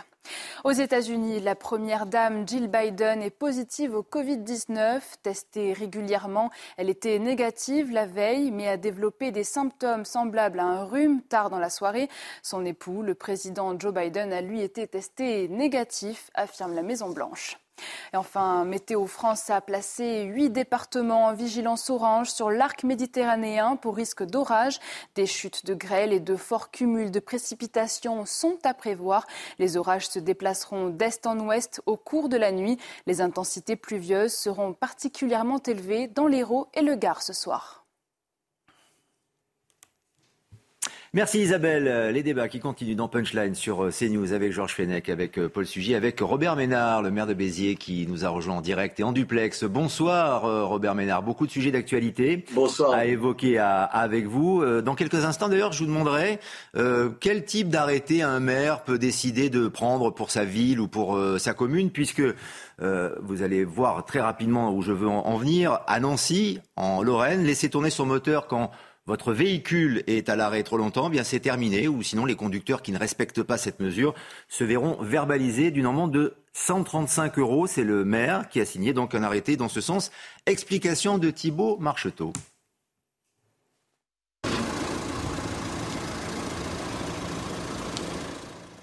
Cette habitude pourrait vous coûter cher. Mathieu Klein, le maire socialiste de Nancy, vient de signer un arrêté pour verbaliser les voitures qui tournent hors de la circulation. Couper son moteur en stationnement ou à l'arrêt en dehors de la circulation, c'est un geste de bon sens. Pourtant, cette mesure de santé publique et de sobriété énergétique n'est pas assez connue et pas assez respectée. C'est pourquoi j'ai signé aujourd'hui un arrêté. Des exceptions sont prévues pour cet arrêté, comme par exemple les véhicules de secours aux personnes, les véhicules de service public en intervention, les camions frigorifiques transportant des denrées alimentaires, mais aussi le préchauffage des moteurs en cas de température négative. Une mesure écologique de bon sens Pas tout à fait, selon cette association d'automobilistes. Laisser tourner son moteur, évidemment, euh, ça pollue, mais le couper en permanence et le rallumer, euh, ça pollue à peu près euh, autant. C'est vraiment une fausse bonne idée. Voilà, c'est un, petit harcèlement de plus pour les automobilistes. À noter que couper son moteur à l'arrêt est une obligation à Londres, en Belgique et en Suisse, mais également en France par un arrêté ministériel de 1963 qui est cependant tombé en désuétude. Voilà, 135 euros si on laisse tourner le moteur pour euh, faire tourner la clim, hein, évidemment, euh, dans, la, dans le véhicule quand on est à, l'arrêt. Euh, Robert Ménard, est-ce que c'est une mesure que vous pourriez prendre? Il fait chaud à Béziers. Hein il, fait, très très très chaud là au sort de la feria et ça a été une étude. Mais dans tous les sens du terme, vous savez, la feria, même s'il fait pas très chaud, les, les gens se chauffent tout seuls jusqu'à 3, 3 heures du matin. Écoutez, j'en sais rien, je sais pas. Euh, vous savez, les, les, arrêtés, on est tous tentés d'en prendre à l'appel. Le problème, c'est pas l'arrêter, c'est de le faire respecter après. Ce qui serait intéressant, c'est d'aller à Nancy dans six mois et de voir combien de PV ont effectivement été dressés, combien ont été payés. C'est la seule chose qui compte. Parce que le reste, sinon, c'est, dans l'air du temps. Aujourd'hui, on pourrait s'inventer tous les jours des mesures pour lutter contre le réchauffement climatique que personne ne comptait. Je suis le dernier à trouver que c'est qu'il est anodin. Mais je m'interroge, je m'interroge sur, cette mesure. Il y a tout un tas de maires qui ont l'impression aujourd'hui que l'alpha et l'oméga de leur action municipale, c'est la défense euh, du, climat. Je suis un tout petit peu sceptique. Sceptique, mais on va voir, j'en sais rien. Je vais pas faire un procès au maire de Nancy que je ne connais pas. On se retrouve dans, dans six mois et on voit si, si, ça a servi à quelque chose. Le problème en France, c'est qu'on prend plein de mesures qui servent jamais à rien parce qu'on ne mesure pas leur effet. Regardez, là, je viens de découvrir en écoutant votre, votre reportage qu'un arrêté euh, national a été pris dans ce domaine-là depuis des années, qu'il est tombé en désuétude. Alors à quoi ça sert de faire des arrêtés si personne les fait respecter? Écoutez, on en parle dans six mois. On en reparlera dans six mois, pourquoi pas, mais on en parle aussi euh, maintenant parce que c'est un arrêté qui euh, impacte les automobilistes et qui impacte les non-séens, mais qui peut impacter, pourquoi pas, demain une certaine population de, la France. Ça va peut-être donner des idées à d'autres maires. Alors, est-ce que c'est un coup de communication de la part du maire de Nancy, Georges Fenech, ou est-ce que véritablement cette mesure peut être efficace et on peut la faire appliquer? Moi, juridiquement, je qualifie cet arrêté de superfétatoire. Un arrêté superfétatoire il se rajoute à quelque chose qui existe déjà dans la loi, puisque le code de la route prévoit déjà cette interdiction. Donc le maire aurait pu se contenter peut-être de mobiliser sa police municipale euh, pour verbaliser sur ce texte qui serait tombé quelque peu en désuétude, mais qui existe toujours. Et c'est un texte général qui s'applique sur l'ensemble du territoire. Et comme vous le savez, et comme Robert Ménard le sait mieux que nous, euh, la police municipale peut verbaliser pour tout ce qui est contravention au code de la route, les stationnements et autres. Donc euh, ça a au moins le mérite en tout cas de rappeler que c'est déjà interdit. C'est déjà interdit. Parce qu'on aurait tendance à l'oublier. Donc qu'on peut être sanctionné un petit peu partout en France alors. On peut être sanctionné. Vous êtes en train de dire en direct sur CNews, euh, chaîne nationale ce soir, à tous les maires de France et à toute la, population, voilà, qu'on peut sanctionner les automobilistes qui laissent tourner leur moteur. code de la route, il s'applique partout Bien en sûr. France métropolitaine et outre-mer. Hein. Très bien. Est-ce que c'est un, autre moyen, Paul Sugy, d'impacter aussi les automobilistes? C'est-à-dire c'est le, premier réflexe souvent. On écoutera dans quelques instants des Français à qui on a posé cette, euh, cette question voilà, d'essayer de récupérer un petit peu d'argent pour le, faire entrer dans les caisses. Oui, alors j'ai l'impression qu'on s'adresse au moins autant aux automobilistes qu'en fait aux journalistes et aux, aux, éditorialistes, parce que c'est un sujet qui avait été euh, sujet à polémique euh, au hmm. début d'été, parce que on avait remarqué que les véhicules ministériels qui patientaient sagement dans la cour de l'Élysée lors d'un tout premier euh, Conseil des ministres du nouveau gouvernement d'Emmanuel Macron avaient tous le moteur allumé, certainement pour garder la climatisation, alors que l'été se faisait déjà caniculaire au, au, mois de fin juin début juillet, et ça avait suscité des commentaires indignés de la part de ceux qui en ont fait leur profession sur les réseaux sociaux. Donc certainement euh, que euh, ici, Monsieur le Maire veut essayer de réagir à sa façon, de rappeler peut-être qu'il aurait fallu à l'époque verbaliser tous les chauffeurs des, véhicules ministériels. Je crois que le ou les ministres directement. Ou les ministres directement. Il faudrait savoir pénalement qui est responsable. Est-ce que c'est le, le, destinataire du véhicule ou est-ce que c'est celui qui le conduit effectivement Mais en tous les cas, euh, moi je crois beaucoup aux coups de communication. Beaucoup d'arrêtés de, municipaux ne sont que des coups de com. Vous le savez certainement autant que moi. Il y a des communes qui interdisent aux ovnis de survoler le territoire de la ville, d'autres qui interdisent aux habitants de mourir sur le territoire de la commune. Il y a même un concours. Si, si, il y a un concours qui va récompenser. Donc, Et que, fait, que, fait, que fait-on alors justement? Eh ben, il faut pas mourir. Si on meurt sur ce. Ben oui, mais que, se passe-t-il si on, si, si on, si on meurt alors? On paye une amende, ah, d'accord. Les héritiers alors, on paye une amende, d'accord, très bien. Dans le contexte, c'était un moment où la commune se plaignait d'une forme de désertification médicale et on n'avait plus assez de personnel, euh, on n'avait plus assez de médecins légistes, je crois. Et donc le, maire voulait attirer les, les, projecteurs et les caméras sur ce problème-là très concret. C'était payé un coup de com. Il y a dans quelques semaines un concours national qui sera présidé par Édouard Philippe en personne et qui euh, récompensera euh, l'arrêté municipal le plus insolite. Peut-être que Robert Ménard voudra participer si ce n'est euh, déjà fait.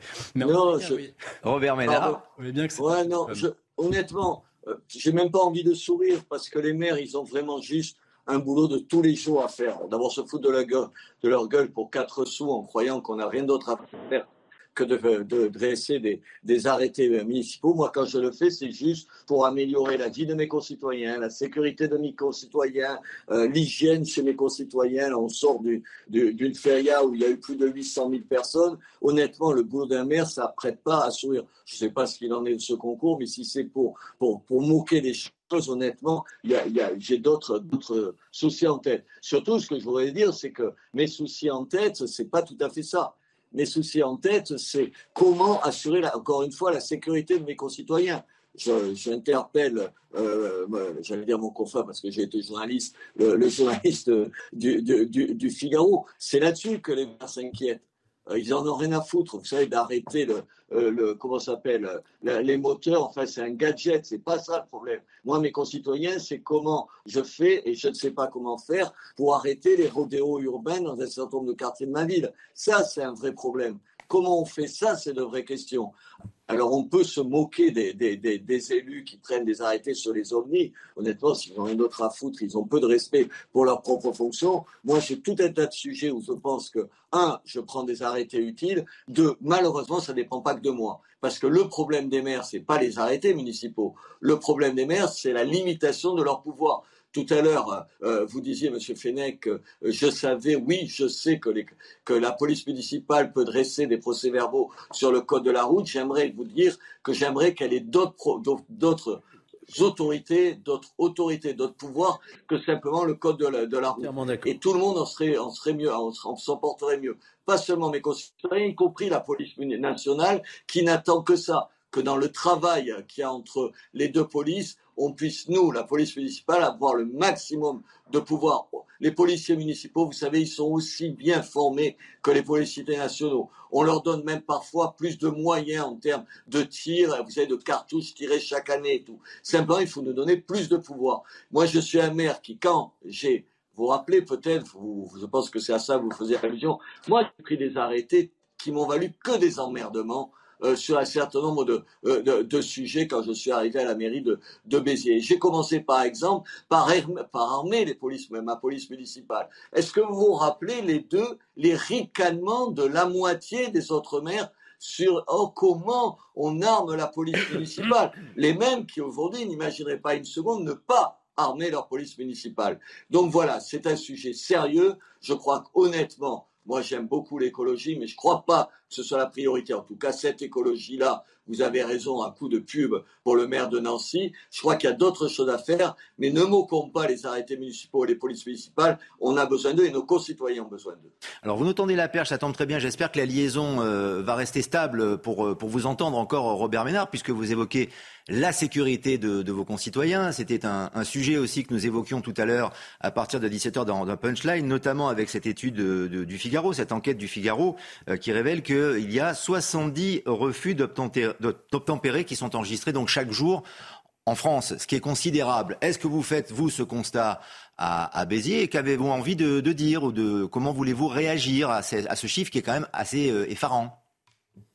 Il est effarant nationalement le maire, il a un autre regard là-dessus. Tout à l'heure, je disais de, l'absence de, pouvoir de la police municipale. Je vous donne un exemple que M. Fenech connaît très très bien, et que je connais très bien M. Fenech, et je sais qu'il le sait. La police municipale, sauf en flagrant délit, par exemple, elle n'a pas la possibilité de vous demander vos papiers d'identité, pas plus que d'ouvrir votre coffre de voiture. Terrifiant. C'est terrifiant. Pourquoi? Pas seulement parce que ça nous empêche de faire le boulot et de nous débarrasser d'un certain nombre de petits salopards qui sont dans un certain nombre de rues, mais en plus ça décrédibilise la police parce qu'évidemment, Monsieur Fenech ou cher confrère du Figaro, les gens dans la rue ne savent pas. Qu'est-ce qu'ils retiennent? Ils, ils viennent me voir, ils me disent bah, attendez, que cette histoire? Et ils voient qu'il y a des dealers. Ils savent bien que c'est des dealers, ils leur demandent même pas leur papier d'identité, ils leur fait pas ouvrir le coffre. Vous avez compris, ça veut dire que les, mes concitoyens se disent, mais à quoi elle sert cette police qui ne fait pas le travail? Parce que, parce que, il y a aujourd'hui, ça change un petit peu avec M. Darmanin, ça va changer, j'espère encore un peu plus. Il y avait une espèce de méfiance, un, par rapport aux polices municipales, deux, par rapport aux maires eux-mêmes, par rapport aux maires eux-mêmes. Il y avait l'idée qu'on était trop irresponsable, par exemple, par exemple, pour que notre police municipale ait accès à un certain nombre de fichiers des fichiers dont on a besoin. Quand vous interpellez quelqu'un, vous avez besoin de savoir s'il y en est même le fichier des voitures volées, on n'y a pas accès. Vous vous rendez compte ce que c'est? C'est là-dessus qu'il faut changer. Ça ne nécessite pas des révolutions. Moi, je ne suis pas pour faire la révolution. Je suis juste pour qu'on arrête de faire des débats sans fin qu'on arrête des débats, des, discussions sans fin et qu'on donne juste un peu plus de pouvoir aux gens qui en ont besoin pour tenter de stopper mmh. une partie de la délinquance. Georges Fenech. Non, je ne peux que vraiment acquiescer à ce qui vient d'être dit par euh, Robert Ménard. Moi, j'ai toujours milité pour que la police municipale ait plus d'attributions. Il faut quand même savoir que la police municipale, c'est la troisième force de police dans notre pays. Il y a la police nationale, il y a la gendarmerie et il y a quelques 20 000 policiers municipaux en France. Donc ça n'est pas rien. Et euh, leurs attributions sont largement en dessous de ce que pourrait faire, à mon sens, un, adjoint de police judiciaire, parce qu'ils sont adjoints de police judiciaire. Et, je rappelle que le maire est lui-même officier de police judiciaire, et, qu'à une époque, euh, avant la, Seconde Guerre mondiale, euh, les, euh, la police relevait du maire. Hein. il ne s'agit pas de. Eh oui, c'est une loi de Vichy de 1942 qui a étatisé la police nationale. Avant, c'était les maires, voyez-vous, euh, comme c'est le cas aux États-Unis, par exemple. voilà, il ne s'agit pas de revenir à ce système-là, mais donner en complémentarité à la police municipale comme c'est le souhait de, de Robert Ménard, d'autres attributions. Il y en a eu quelques-unes avec la loi de sécurité globale, notamment la possibilité de fouille euh, de véhicules quand il y a des événements particuliers, en liaison avec le préfet, etc. On pense évidemment à la lutte contre les menaces terroristes. Mais d'une manière quotidienne, c'est vrai qu'on ne comprend pas pourquoi un policier municipal ne pourrait pas, dans certaines circonstances, euh, vérifier une identité ou fouiller un véhicule. C'est attentatoire aux libertés individuelles. Mais à partir du moment où ils ont une formation et un statut, on pourrait les y associer. Pour reconquérir les quartiers, on en parlait tout à l'heure, et je céderai encore la, parole à, Robert Ménard. Ça va sans doute amener de l'eau à votre moulin, Robert Ménard. Mais est-ce que la police municipale pourrait tenir ce rôle justement de présence à l'intérieur des quartiers, Paul Sugy, pour euh, avoir cette présence policière comme c'est suggéré par euh, beaucoup? Mais bien entendu, Robert Ménard, et là encore, je peux que, comme Georges Fenech, applaudir des deux mains, c'est euh, livrer peut-être un plaidoyer ou un éloge magnifique de ce qu'est le rôle d'un maire. Euh, plaise à Dieu que tous les maires de France aient la même conception que le, euh, lui se fait de leur office. Euh, manifestement, ceux qui vont passer des mois de polémiques, qui en plus se nationalisent simplement en tripatouillant les règlements intérieurs des piscines, ou ceux qui vont publier des arrêtés municipaux dont on a démontré non seulement qu'ils sont inutiles, mais qu'en plus de ça, en un sens, ils sont ineptes, euh, semblent en quelque sorte se disperser, euh, faire de la communication. Et euh, j'assume à nouveau cette espèce de moquerie que je leur adresse parce que je crois effectivement qu'en quelque sorte, ils déshonorent le mandat que leur ont confié leurs électeurs. On ne demande pas d'abord au maire d'une commune de résoudre le problème mondial du réchauffement climatique. Non pas que ceux qui s'en occupent le fassent suffisamment bien ou que rien de plus ne puisse être fait, mais c'est pas d'abord leur rôle. On leur demande de s'occuper du quotidien, de la tranquillité des gens qui vivent dans leur commune, de leur bien-être, du respect de leurs droits au plus près de là où ils vivent. effectivement, c'est ça que l'on demande à, un maire. Donc cette forme de dispersion dont le maire de Nancy se rend euh, coupable, mais il est loin d'être le seul, euh, eh bien je crois, au fond, euh, est, déplorable. Et le fait simplement d'imaginer que des agents municipaux ou des policiers municipaux vont aller s'occuper de savoir au bout de combien de secondes est-ce que le maintien d'un moteur allumé à l'arrêt ou un feu rouge sur une place de stationnement ou en double fil ou je sais pas quoi devient délictuel, c'est euh, non seulement grotesque, mais même dramatique. La police ne doit pas servir à ça euh, dans une, dans une commune. Robert Ménard, je retiens euh, dans vos propos de, tout à l'heure que le statut du policier municipal est en train de, changer, de s'améliorer grâce à Gérald Darmanin. sur le dossier, en tout cas, donc de la sécurité et de la police, ça va mieux avec Gérald Darmanin? Oui, attendez, moi je ne suis pas du bord politique de Gérald Darmanin, vous le savez, mais quand il prend un certain nombre de mesures positives, j'applaudis. Oui, il a une approche plus réaliste, pas, pas ni de droite ni de gauche, plus réaliste. Mais il faut aller plus loin. Je vous donne un exemple. Je vous le disais tout à l'heure, on, sort de, la feria. Vous savez, une feria à Béziers en cinq jours, exact, ça a été exactement 830 000 personnes dans une ville de 80 000 habitants. Vous savez, c'est des déplacements énormes de population d'une rue à une autre, enfin de déambulation. Vous, imaginez, vous n'avez pas besoin de moi pour, pour imaginer. Vous savez, par exemple, où les gens ne savent pas, les drones qui nous seraient utiles, ils peuvent être utilisés par les gendarmes, par la police nationale, mais pas par la police municipale. Et pourquoi donc? C'est une simple histoire de bon sens. On n'en a besoin pas pour euh, empêcher je sais pas quoi, pour attenter à je sais pas quelle liberté, simplement pour assurer la sécurité de nos concitoyens quand vous avez 800 000 personnes en, cinq jours, c'est-à-dire on a eu des soirées avec 200 000 personnes dans, dans les rues de Béziers, ça nous aiderait de savoir où ça se passe? Est-ce qu'il y a un, endroit, un début d'échauffourée pour y envoyer un certain nombre de gens? C'est juste ça. Je vous prends cet exemple sur, sur les rodéos urbains. Chez moi, il y en a pas beaucoup, mais il y a des, rodéos urbains.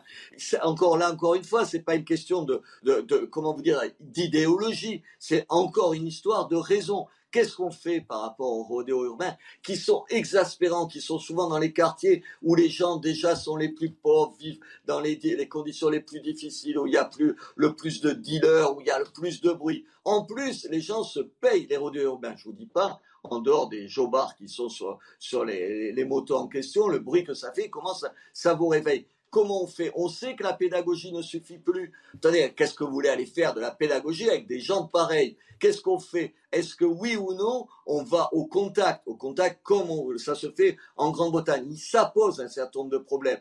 Évidemment, ça pose des problèmes parce que c'est dangereux, mais pardon, c'est déjà dangereux sans ça. Est-ce que, est que ça vaut le coup de, de le faire? Est-ce qu'il faut former euh, nos, policiers, y compris nos policiers municipaux Est-ce qu'il faut les assurer? Attendez, les assurer contre tout recours juridique? Faut-il les armer, Robert Ménard? Pardonnez-moi. Les policiers municipaux, faut-il les armer? Faut-il que tous les policiers municipaux de France soient armés? C'est un ah, débat. Attendez-moi, il y a longtemps, il y a longtemps, depuis que je suis maire, ils le sont armés. Parce que vous croyez ils ne le sont pas à Paris, par exemple. Oui, mais attendez, elle fait ce qu'elle veut, elle est dans l'idéologie. Enfin, attendez, demandez. Alors peut-être que les Parisiens, ils s'en foutent des agressions dans les rues. Enfin, moi, il n'y a personne dans ma ville aujourd'hui qui conteste la nécessité d'armer les policiers. Mais je me rappelle quand je l'ai fait il y a huit ans maintenant, mais ça a été un tollé auprès d'un certain nombre de maires de gauche pour dire mais comme les maires de gauche, ils sont complètement, ils ils ne sont pas complètement barjots. À un moment donné, ils sentent bien que leur population très bien, vous êtes comme ça, vous êtes de gauche, vous trouvez qu'il faut toujours faire de la pédagogie plutôt que de la répression, mais à un moment donné, ils ont juste envie d'être tranquilles, de droite comme de gauche, nos concitoyens. Et, aujourd'hui, les maires, ils arment tous leur, tous leur leurs policiers. C'est impossible de ramener l'ordre dans un certain nombre d'endroits si vous n'êtes pas armé et si vous ne pouvez pas vous faire respecter. Là encore, c'est le, c'est le c'est l'évidence même. On ne devrait même pas avoir à en discuter. On en, et on en discute néanmoins parce que c'est un vrai débat. Euh, il y a un vrai débat autour de, ces policiers municipaux qui sont armés ou qui ne le sont pas, Georges Fenech. Bien sûr. Euh, je pense que les, policiers municipaux, on ne saluera jamais assez euh, le travail qu'ils peuvent faire. Et j'ai en mémoire notamment euh, le rôle essentiel qu'ont joué, euh, qu'ont joué quelques policiers municipaux à Nice lors de l'attentat dans l'église. Vous savez, la police municipale, c'est la police de proximité, en fait. C'est elle qui est sur le terrain aussi. Alors, il ne s'agit pas de confondre les rôles. Hein. Ils ne sont pas là pour faire des enquêtes. Ils sont pas là. Ils ont que le, pouvoir que n'importe quel citoyen, c'est l'article 73 du Code de procédure pénale, euh, de maintenir un voleur si par hasard il tombe sur un voleur pour le remettre ensuite à la police judiciaire. Donc, ils n'ont pas véritablement de pouvoir judiciaire au, au sens de la police, mais chacun dans son rôle. Mais on pourrait euh, davantage, à mon sens, euh, donner d'attribution dans ce sens-là, au moins pour déjà toutes les contraventions, y compris les contraventions de cinquième classe, pourquoi pas. Et euh, l'arme, ça, je pense qu'aujourd'hui, les maires, ils y viennent maintenant. C'est vrai qu'à Paris, pour l'instant, c'est pas le cas. Et puis, il reste aussi le niveau de, complémentarité, c'est-à-dire, et je sais qu'il y a eu beaucoup, beaucoup de progrès qui ont été faits entre la police nationale et la police municipale. Alors, il y a des endroits, malheureusement, où ça marche mal.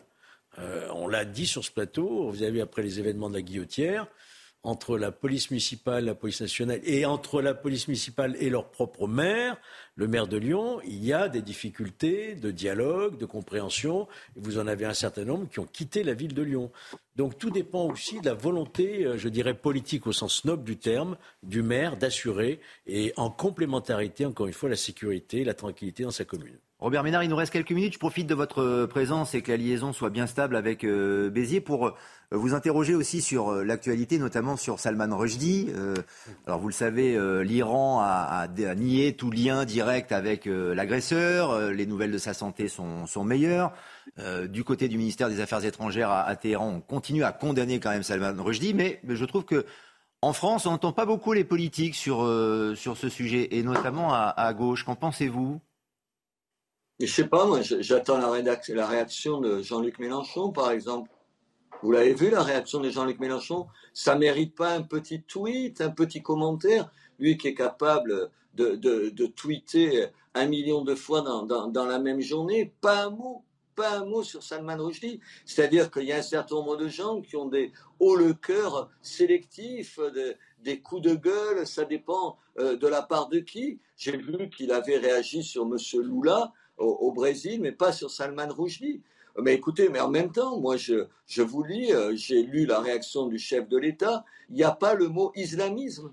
Pas le mot islamisme dans la réaction du, du chef de l'État, comme si, alors à gauche, c'est la caricature, on sait, euh, une bonne partie de la classe politique n'était pas capable d'appeler un chat un chat. Pourquoi on ne parle pas d'islamisme? Il est quoi ce monsieur?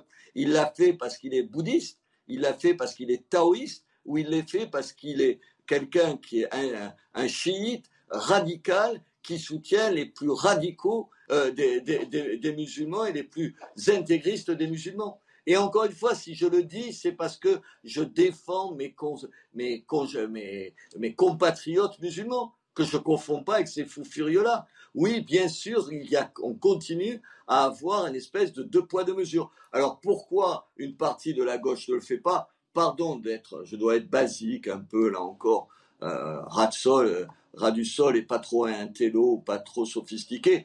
Mais attendez, mais ces gens-là, ils pensent que c'est leur électorat qu'ils flattent. Évidemment, s'ils ne disent rien sur l'islamisme hmm. et sur l'islam radical, c'est parce qu'ils ont peur d'effrayer une partie de leur électorat drôle de façon de faire de la politique. Georges Fenech? Alors je ne sais pas pour Jean-Luc Mélenchon, mais pour être objectif, il y a eu une réaction euh, à la LFI d'Alexis Corbière. Et il y, a eu une Absolument. il y a eu une réaction également de Franck Roussel pour le Parti communiste. Hein. Roussel, Donc on ne peut pas mettre tout le monde dans le même sac, si vous voulez, à gauche. Hein. Et il y a une réaction de Julien, qui aurait peut-être mieux fait de se taire. Et Julien Bayou aussi, qui a réagi euh, au nom des écologistes. Hein. Attendez, euh, Monsieur Fenech, je ne mets pas tout le monde dans le même panier. Euh, je n'ai pas dit tout le monde, je dis qu'à l'heure qu'il est, à ma connaissance, celui, pardon, qui portait les couleurs, il n'est pas tout à fait rien, c'est pas un militant de base, qui portait les couleurs de la, de, la France, de la France insoumise à la présidentielle, qui est arrivé troisième, il n'a pas trouvé une seconde pour dénoncer ce qui est arrivé. Et je suppose, je vous connais assez pour savoir que ça doit vous tracasser au moins autant que moi. Et je le dis pas parce et je le dis pas parce que, Monsieur Fenech, je le dis pas pour, montrer du doigt la gauche ou quoi, je m'en contrefous. Ce que je veux dire, c'est que je trouve inquiétant qu'aujourd'hui on laisse passer quelque chose de cette, de, de cette, de cette dimension-là, de ce risque-là. Et permettez-moi d'avoir juste un mot pour mon ami Robert Redeker, vous rappelez, philosophe, qui depuis 2016 a vécu pendant des années et des années en, protection, en protection, en protection policière tous les jours. Il venait chez moi avec des policiers qui l'attendaient à, à, sa porte, qui depuis 4 ou 5 ans, il a écrit d'ailleurs, vous vous rappelez, je le dis à mon, mon ex-confrère du Figaro, ce qui lui a valu ça, c'est d'avoir écrit dans le Figaro quelque chose, c'est à tout l'honneur du Figaro, sur la liberté d'expression. Je l'ai eu hier ou avant-hier au téléphone. Merci Robert Ménard. Et lui aussi, il pensait que tout ça, c'était terminé. Vous avez compris qu'il n'avait plus besoin de protection. Malheureusement, il découvre que ces gens-là, ils n'oublient jamais. Merci Robert Ménard, merci d'être intervenu en direct dans Punchline sur CNews. Bonne soirée et on se retrouve dans quelques instants évidemment sur euh, CNews et sur le plateau de Punchline. A tout de suite. 18h30, on se retrouve dans Punchline. Soyez les bienvenus si vous nous rejoignez sur euh, CNews. D'autres invités, d'autres débats à venir. Mais d'abord, l'actualité avec Isabelle Piblot. En Ukraine, les inquiétudes d'une catastrophe nucléaire persistent autour de la centrale de Zaporizhia. Emmanuel Macron appelle les forces russes positionnées sur le site à se retirer. Le président s'est entretenu par téléphone avec Volodymyr Zelensky et lui a fait part de sa préoccupation après les bombardements sur la centrale dont Moscou et Kiev s'accusent mutuellement. À Grigny, dans l'Essonne, un chien agressif a été tué par un habitant. Dimanche, le molosse de type American Staffordshire Terrier a blessé violemment quatre jeunes femmes dans un appartement. Vers 15 heures, un voisin entend des cris de détresse. Ne parvenant pas à calmer l'animal, l'homme saisit un couteau et l'égorge. Une enquête a été ouverte au commissariat de Juvisy-sur-Orge. 45 ans après sa mort, la légende ne s'est pas éteinte. Le 16 août 1977, le monde apprenait le décès d'Elvis Presley. Pionnier du rock'n'roll à l'échelle internationale, le King a marqué son temps par sa voix suave, son énergie débordante et ses déhanchés osés dans une Amérique conservatrice. Il s'était aussi illustré au cinéma. Elvis Presley est décédé à l'âge de 42 ans à Memphis, dans le Tennessee. Merci euh, Isabelle. D'autres développements, évidemment, euh, d'autres actualités avec de nouveaux invités qui nous ont euh, rejoints à côté de Georges Fenech qui nous fait l'amitié de, rester avec nous. Jean Garrigue, président du comité d'histoire parlementaire, bonsoir, merci de nous avoir rejoints. Et, Patrick Caram, bonsoir, vice-président de la région Île-de-France. L'actualité qui nous rattrape avec l'affaire de, de, Colmar. Vous le savez, cet homme, cet Afghan qui a été tué par balle ne pas véritablement si c'est à cause d'un rodéo ou en tout cas d'une altercation entre euh, des bandes rivales. En tout cas, ce qui est sûr, c'est que la CRS 8 a été envoyée par le ministre de l'Intérieur Gérald Darmanin dans le Haut-Rhin à Colmar suite à l'assassinat de, cet, de cet Afghan. Le secrétaire général de la préfecture du Haut-Rhin vient de réagir et donne quelques précisions supplémentaires. Nous avons reçu les renforts euh, de la CRS 8 de, Bièvre, euh, trois trois sections, donc une soixantaine d'hommes. Ces renforts vont nous permettre de mieux, euh, renforcer les dispositifs qu'on a déjà en place pour euh, accentuer notre action sur euh, la lutte contre les rodéos urbains, sur la lutte contre les, points de deal, sur la sécurité dans les transports. Le, renfort de la CRS 8 nous, nous permettra de faire encore plus d'opérations c'est en cela que c'est précieux. La CRS 8 euh, est arrivée euh, cette nuit et a travaillé dès son arrivée, hein, entre 2h et 5h du matin, dans le quartier de l'Europe. Euh, et aujourd'hui, elle a participé déjà à six opérations sur Colmar et Mulhouse. Voilà, donc des, euh, des, faits concrets en tout cas concernant la CRS 8. C'est vrai que si vous n'étiez pas avec nous tout à l'heure, on a eu ce débat sur euh, l'implication, la création de cette euh, CRS 8, qui est une unité d'élite, hein, on le précisait avec les différents policiers qui sont intervenus sur ce plateau, mais avec Georges Fenech également. Elle est donc déjà en action selon ce secrétaire général de la préfecture du, du Haut-Rhin. Réaction néanmoins, est-ce qu'on est sur la bonne voie pour reconquérir les quartiers, si tant est qu'ils en aient euh, besoin, Patrick Caram. Mais, là, ce n'était pas le sujet. Le sujet là, le sujet là, c'était un, rodéo sauvage. Et il me semble que le sujet aujourd'hui, c'est l'assassinat euh, d'un Afghan. L'objectif, c'est de trouver euh, l'assassin, de lui mettre la main dessus, l'incarcérer et, que le processus judiciaire aille à son terme. Il me semble que l'unité d'élite est là aussi pour ça. Oui, oui, mais l'unité d'élite, enfin pour moi, parce que moi je trouve que Mettre en place une unité d'élite, c'est une bonne chose, mais ça permet de renforcer un, équipage de police. Ça permet euh, surtout euh, quand vous avez des émeutes urbaines euh, qui sont durables dans telle ou telle commune, ben, ça permet de sécuriser le quartier quelques jours, le temps de faire baisser la pression. je ne vois pas vraiment dans, ce cas-là l'objectif recherché. C'est préventif peut-être. Il n'y a pas d'émeute urbaine, mais il peut, Georges Fenech peut-être y en avoir. Sont en action de maintien de l'ordre. Ils n'ont pas de, qualité d'officier de police judiciaire pour mener des enquêtes. Ce ne sont pas eux qui vont aller identifier l'auteur, l'interpeller, le déférer. il a tout à fait raison, Patrick Caram, là-dessus. Hein. Donc ça, ça va être le travail de la police judiciaire. Nous sommes bien d'accord. Je pense que si euh, cette décision d'avoir amené euh, la CRS 8 la CRS, mais les compagnies républicaines de sécurité, alors on en a spécialisé particulièrement 200 au sein des 60 compagnies de, républicaines de sécurité pourquoi pas? Mais vous avez raison, c'est du maintien de l'ordre. C'est-à-dire que c'est pour éviter les débordements? Empêcher peut-être euh, d'autres règlements de compte ou faire retomber des tensions qui pourraient naître à la suite de cet euh, assassinat, puisque tout est parti de bandes rivales. Voilà, c'est ça, de communautés rivales, de bandes rivales. Rodéo ou pas, le scénario n'est pas totalement euh, établi, mais c'est vrai, Jean Garrigue, c'est une situation assez préoccupante néanmoins. Oui, c'est moins compliqué. C'est quand même un quartier de reconquête républicaine. C'est comme ça que c'est dénommé. Mmh. Donc, euh, on peut comprendre qu'il y ait une volonté de communiquer aussi, parce que c'est beaucoup de la communication. Communiquer sur la reconquête, justement, avec ces, compagnies. Mais c'est vrai que pour l'instant, l'objectif, c'est de retrouver euh, le, meurtrier et puis aussi euh, de trouver enfin une solution à cette question des, des rodéos. Je vais vous donner une petite anecdote.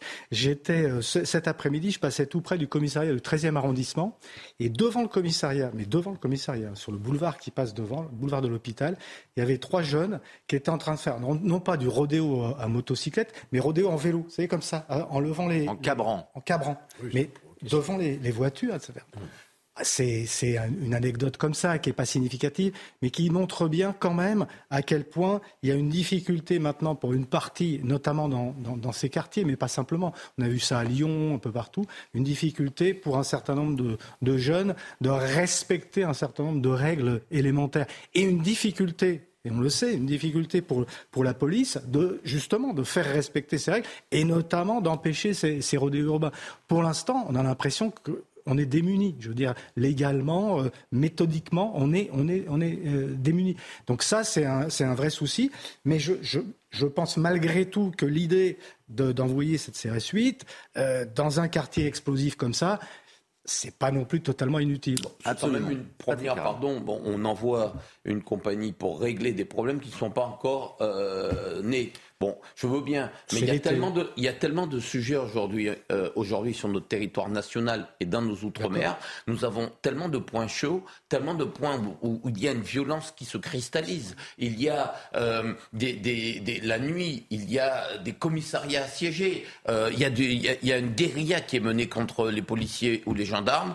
Euh, qui me semblerait plus utile de les utiliser à bon escient. Mais après tout, le ministre euh, de l'Intérieur fait la, communication euh, qu'il veut. Nous, ce qu'on veut, c'est qu'il ait des résultats. Vous avez cité tout à l'heure cette situation de ces trois jeunes qui, qui cabraient leur vélo. Et vous avez dit, effectivement, c'est c'est pas signifiant, c'est pas, c'est anecdotique. Moi, je le crois ah pas. Ah non, c'est pas anecdotique. Pour moi, c'est très significatif. Alors, c'est très signifiant.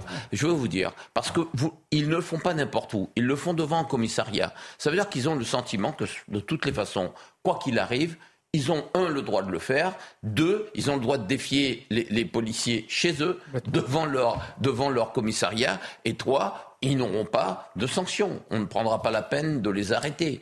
Ça, c'est inquiétant. C'est ce sentiment que l'ordre public, le respect de l'uniforme, eh bien, aujourd'hui, même auprès des gamins, ce respect-là n'existe plus. C'est ça qui m'inquiète le plus. À vous écouter, en tout cas, tout porte à croire qu'il y a une volonté de communication, peut-être pour apaiser la situation avec euh, cette CRS 8 qui est sur place. Là, quand on entend euh, secrétaire général de, la préfecture qui s'exprime euh, en disant voilà, la CRS 8 est là, euh, ça va sans doute mieux aller. Écoutez néanmoins sur cet aspect de, communication ce que disait tout à l'heure euh, dans notre émission dans, Punchline Jean-Christophe Couvi, le secrétaire national de l'unité SGP.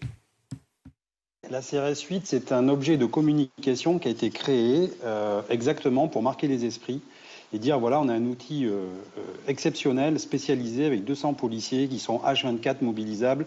Ils, sont, ils ont été créés pour, pour être utilisés en maintien de l'ordre de haute intensité. Et systématiquement, on les envoie après la bataille. Donc quand ils arrivent, comme là par exemple, ils arrivent à Colmar, euh, c'est pas aujourd'hui qu'ils doivent arriver. C'était hier, vous voyez, ou, avant-hier, quand vraiment on sentait que ça allait, ça allait vraiment, il y avait une intensité et, des émeutes urbaines. Jean Garrigui, ils sont arrivés trop tard? Les CRS Non, je, pense qu'ils sont là, je le répète, préventivement pour éviter une explosion. Mais ce n'est là où je, vous rejoins, c'est qu'au fond, c'est pas c'est pas eux de, dénouer cette, cette situation. C'est une enquête policière qui va trouver euh, l'assassin. Et je le répète, derrière ça, il y a d'abord la question des rodéos urbains. Et ça, c'est pas la CRS suisse qui va résoudre. Oui, mais est-ce que c'est une volonté aussi de communication de la part du gouvernement aussi, de, Gérald Darmanin, qui est à l'initiative de cette de toute manière, CRS 8 Une politique, j'allais dire, surtout aujourd'hui, euh, dans, dans le monde de communication qu'elle nôtre, c'est d'abord des, des, coups de communication. Il faut pas, il faut pas se leurrer. Là, en l'occurrence, ça en fait partie, comme on fait partie les, opérations coup de poing sur les, points de deal de, de Gérald Darmanin. On, on, sait bien qu'il y a une part de communication qui est, qui est très importante. C'est vrai qu'après, elle se mesure aux résultats. Et là, je vous suis complètement. Les résultats, je, pour l'instant, moi, on a, on a l'impression, et les Français ont l'impression que les résultats sont insuffisants. C'est le constat. Comme je le disais tout à l'heure, le lien avec le rodéo n'est pas avéré, en tout cas. Hein. Il y a plusieurs hypothèses, thèses qui se, qui se confrontent. Il y a eu certes opposition, altercation entre peut-être bandes ou clans ou entités. Mais pour ce qui concerne le rodéo, rien n'est encore déterminé. Donc on ne peut pas dire que c'est un rodéo urbain, puisqu'il y en a beaucoup en ce moment, qui est à l'origine, en effet. Non, non, mais c'est peut-être la facilité aussi de se dire, à cause, encore une fois, dans rodéo urbain, il y a eu ce, cet Afghan qui a été tué. On ne peut pas le démontrer pour l'instant, Georges Fenech. Hein. Voilà. Buisson nous a expliqué exactement, exactement. tout à l'heure que ceux qui faisaient du barbecue en bas de l'immeuble, donc sur le domaine public hein, quand même, euh, ont été indisposés par ces passages répétés d'une moto qui, faisait, qui pétaradait en quelque sorte. C'est ça, d'un deux roues. On fait la remarque de s'éloigner. L'autre a dit oui, je vais revenir, mais avec du renfort. Ils sont revenus et ils l'ont malheureusement euh, exécuté. Voilà. Mais alors, si c'est ça, c'est pas un règlement de compte entre bandes. Parce que je ne voudrais pas, parce qu'on a un Afghan euh, décédé, enfin une victime afghane, laisser penser qu'il pourrait être, sans qu'on ait des éléments tangibles, Bien sûr. il pourrait être un délinquant.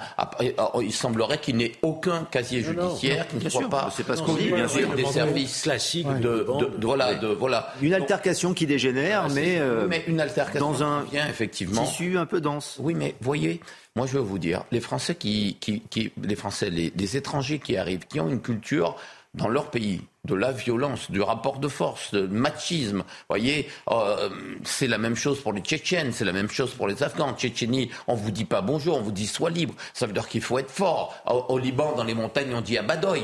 Eh bien, eux, ils n'acceptent pas euh, de voir que d'autres personnes viennent les emmerder dans leur précaré. Ça veut dire que nous allons avoir un choc, un choc finalement, mais on, l'a déjà vu hein, dans les affrontements entre les, entre les, les, les tziganes et, et, les maghrébins, etc. Il y a un choc effectivement de culture, et ça, il faut être vigilant. C'est à la force, la, la, force doit rester à la loi et pas se, euh, être euh, manipulée par, enfin utilisée par les, les par les, j'allais dire les individus mais il faut pour cela il faut pour cela une efficacité. Le danger, si vous voulez, c'est qu'on ait des ministres d'autodéfense. À force de sombrer dans la délinquance au quotidien, les Français finiront par s'organiser, par s'armer. On a vu ça ailleurs. Il faut absolument que l'État reprenne le contrôle de sa situation sécuritaire en France. On en revient maintenant à, ce fait divers euh, sordide. Ça ne vous a sans doute pas échappé avec la décapitation d'un homme de, 60 ans par son propre fils. C'était dimanche à, Saint-Priest, près de Lyon. Le suspect a donc été interpellé. Il déambulait dans la rue avec euh, la tête de sa, victime. Il a été mis en examen, incarcéré. Il a reconnu les faits. C'est un homme de 25 ans, d'origine marocaine, qui était déjà connu des services de police pour des faits liés à l'alcool, aux, stupéfiants, ainsi que des différents euh, familiaux. Mais au-delà de l'horreur, hein, évidemment, c'est aussi l'heure de du, jugement que, l'on attend. Il semble que, l'homme n'était pas dans son état normal. Peut-on juger un fou, Georges Fenech, si, la démence, si la folie euh, est prouvée Cet acte manqué ou une folie provisoire, qui sait? Peut-on le juger? L'instruction euh, qui a démarré euh, avec une mise en examen pour parricide, un meurtre sur ascendant, va devoir effectivement déterminer quelle est la personnalité de l'auteur et quel était le niveau de ses facultés intellectuelles. Mais d'ores et déjà, on le sait, puisque déjà en garde à vue, il y a eu un examen d'ordre psychiatrique, euh, j'ai pas dit une expertise, un simple examen, euh, on sait déjà qu'il y a une suspicion de troubles euh, psychiatriques. Et d'ailleurs, il n'a pas été incarcéré dans une prison euh, habituelle, il a été incarcéré dans ce qu'on appelle une UHSA, c'est-à-dire une unité hospitalière spécialement aménagées. Ce sont des structures à l'intérieur d'un hôpital psychiatrique sous la responsabilité de l'hôpital, mais les escortes sont faites par l'administration pénitentiaire. Et donc, il va être soumis à des experts psychiatres qui nous diront est-ce que ses facultés intellectuelles étaient totales, simplement euh, altérées, voire abolies? Si les facultés intellectuelles sont totalement abolies, euh, depuis le Moyen Âge, on ne juge plus les fous. On ne juge pas ni les animaux, ni les fous. Aucune démocratie ne juge les fous. Euh, donc euh, il échappera à une sanction. Par contre, il aura un arrêté d'internement psychiatrique et qui peut durer 20 ans, voire plus. Hein. donc il ne sera pas relâché euh, dans la nature. Hein. C'est ça. Donc la démence peut lui éviter peut-être la prison, mais pas l'internement. C'est ça. Il ne sera pas l'internement. On avait fait ce texte, je me souviens, après l'affaire Romain Dupuis, vous vous souvenez, à Pau, où un, malade psychiatrique avait décapité les deux infirmières, il avait mis les, têtes sur le poste de, télévision. Bon, il a fallu réformer un petit peu tout cela et aujourd'hui, effectivement, on a des fichiers, on s'assure que ces individus dangereux, dangereux psychiatriquement, ne puissent pas ressortir aussi facilement par un simple autorisation d'un médecin psychiatre. Jean Garry, votre, votre point de vue, parce qu'en plus, euh, l'incarcération euh, psychiatrique, c'est un peu, je parle sous votre contrôle aussi, Georges, le, parent, le parent, voilà, mais le parent pauvre de la, justice, euh, néanmoins, ça, on manque de lits, on manque de moyens. Dans, les prisons, c'est la grande misère psychiatrique. Hein, exactement. Il manque plusieurs centaines de, postes de, psychiatres parce que les psychiatres ne veulent plus y aller. Hein. Bien sûr. ce, qui, accroît la difficulté du jugement, c'est qu'on est quelquefois en présence de, ce de bouffées délirantes, de, de moments comme ça de, de, folie, et que ensuite, pour, y compris pour les spécialistes, pour les psychiatres, c'est quand même très difficile à évaluer. Et quelquefois, euh, on a pu, il y a une affaire il y a quelque temps, euh, je, me souviens de cette, cette dame qui avait été comme ça euh, assassinée dans des circonstances tragiques. Exactement, Sarah Halimi, et où on était quand même un tout petit peu suspicieux par rapport à ce moment délirant où, sans doute après avoir consommé un certain nombre de substances, l'assassin avait commis son, son crime. Donc c'est quelque chose qui est compliqué à, à, à, juger. Et moi, il y a une autre dimension quand même qui me frappe et qui rejoint un peu ce qui était dit par Patrick Caram tout à l'heure, c'est le choix de la décapitation. Euh, ça correspond aussi à des euh, traditions culturelles. Il ne faut pas euh, nier les choses, il ne faut pas se le cacher. Ça aurait pu arriver à n'importe quel être humain délirant, justement, de français de souche, mais je crois qu'il y a là aussi des phénomènes culturels de rapport à la loi et de rapport à la mort et à, l'assassinat, qui sont caractéristiques aussi de certaines cultures. Ce qui euh, veut dire qu'un travail de pédagogie, euh, d'intégration, enfin j'enfonce des portes ouvertes, mais qu'il y a là des vraies questions qu'il ne faut plus esquiver, parce qu'on les a longtemps esquivées, et, beaucoup euh, toute une culture qui, tend à, esquiver toujours ce, type de problème. Je crois qu'il faut regarder les, choses en face et se dire que le, choix de la, décapitation, ça correspond aussi à certaines traditions culturelles qui ne sont pas forcément les nôtres. La preuve, le docteur Guillotin a inventé la, la guillotine sous la Révolution française. D'ailleurs, c'était le docteur Louis qui avait inventé la, la, guillotine. Et donc, si vous voulez, il y, a cette dimension y est passé aussi. Il faut rappeler qu'il y est passé. aussi non, mais euh, il faut ne pas esquiver non plus cette dimension. Un... Parce que le prévenu marocain, je le précise. Et je, je pense que ça, n'est pas totalement, allusion, pas totalement.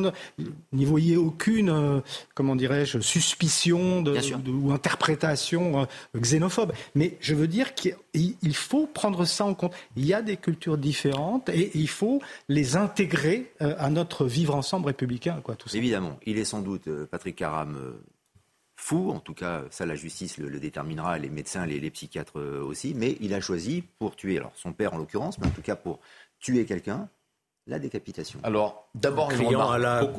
Au moment où les policiers, au moment où les policiers l'ont interpellé, hein, pas au moment apparemment où il a tué son père. Beaucoup de vos confrères, hmm. euh, quand euh, il y a des, des coups, il y, des coups de couteau, vous voyez, il y, a beaucoup d'agressions au couteau en France et ça s'est développé de manière endémique. Ils parlent quand c'est à la gorge de coups de couteau à la gorge, alors que c'est un égorgement. Ça correspond à un mode euh, de, règlement. Vous égorgez le mouton, vous égorgez. Vous voyez, il y a, y, a, effectivement une sorte de culture traditionnelle. Je suis d'autant plus à l'aise pour en parler qu'au Liban, dans les montagnes. Moi, quand j'étais, euh, j'étais une fois, euh, quand j'étais enfant, j'ai vu qu'on égorgeait les moutons et on incitait les enfants eux-mêmes à égorger des moutons vivants. Donc ça fait partie effectivement de ces choses où il n'y a pas de tabou et pas de recul. Donc je suis tout à fait d'accord avec la remarque de Jean Garrigue, c'est culturel. Mais ce que je veux dire, c'est qu'en l'espèce, je ne vois pas comment on peut euh, nier le caractère euh, euh, de, de, de, folie de, de, ce crime. On, il a tué son père.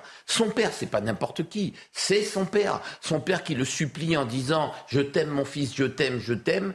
Et il, il l'égorge, il le décapite, il se promène avec la tête et, et, et le couteau.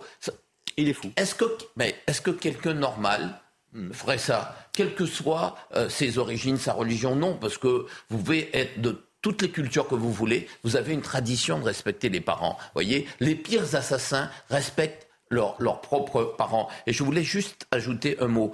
Ce qui a été dit tout à l'heure par Jean Garrigue, je le partage. moi, j'étais très choqué, très très choqué par ce qui s'est passé avec Gisèle Halimi parce qu'on a considéré qu'il y avait une... Sarah Sarah Limi. Sarah On a considéré qu'il y avait... D'abord, ils ont mis du temps à reconnaître l'idée qu'il y avait une sorte de crime antisémite. C'est toujours le cas dans toutes les, euh, dans les crimes antisémites. La, police ou la justice euh, n'aime pas caractériser le crime. C'est la même chose pour les crimes homophobes, c'est la même chose eh ben, pour, pour, pour, le reste. Il faut caractériser le crime. Le deuxième, deuxième remarque que je fais, c'est que comment peut-on considérer, et là on est, on est dans une aventure extrêmement préoccupante, que parce qu'on a fumé des joints, on a un discernement altéré et donc on, on échappe à la prison, on échappe au procès. C'est extrêmement choquant. Choquant pour la famille qui ne peut pas se reconstruire, mais aussi choquant pour la société qui se sent vulnérable. On se sent vulnérable parce qu'on sait qu'un délinquant va pouvoir plaider un coup en trop euh, ou alors euh, des... La folie passagère ou euh, le cannabis, peut-être des alibis. Lié à quoi? Un produit dont on connaît, on sait que c'est une drogue, donc vous pouvez vous droguer, donc tuer quelqu'un, et là vous avez des circonstances qui vous permet d'échapper au procès. Voyez bien que ce n'était pas euh, pour la société quelque chose d'acceptable. On se retrouve avec nos invités dans Punchline sur CNews dans quelques instants. Nouveau point aussi sur l'actualité, ce sera juste après la pause. À tout de suite.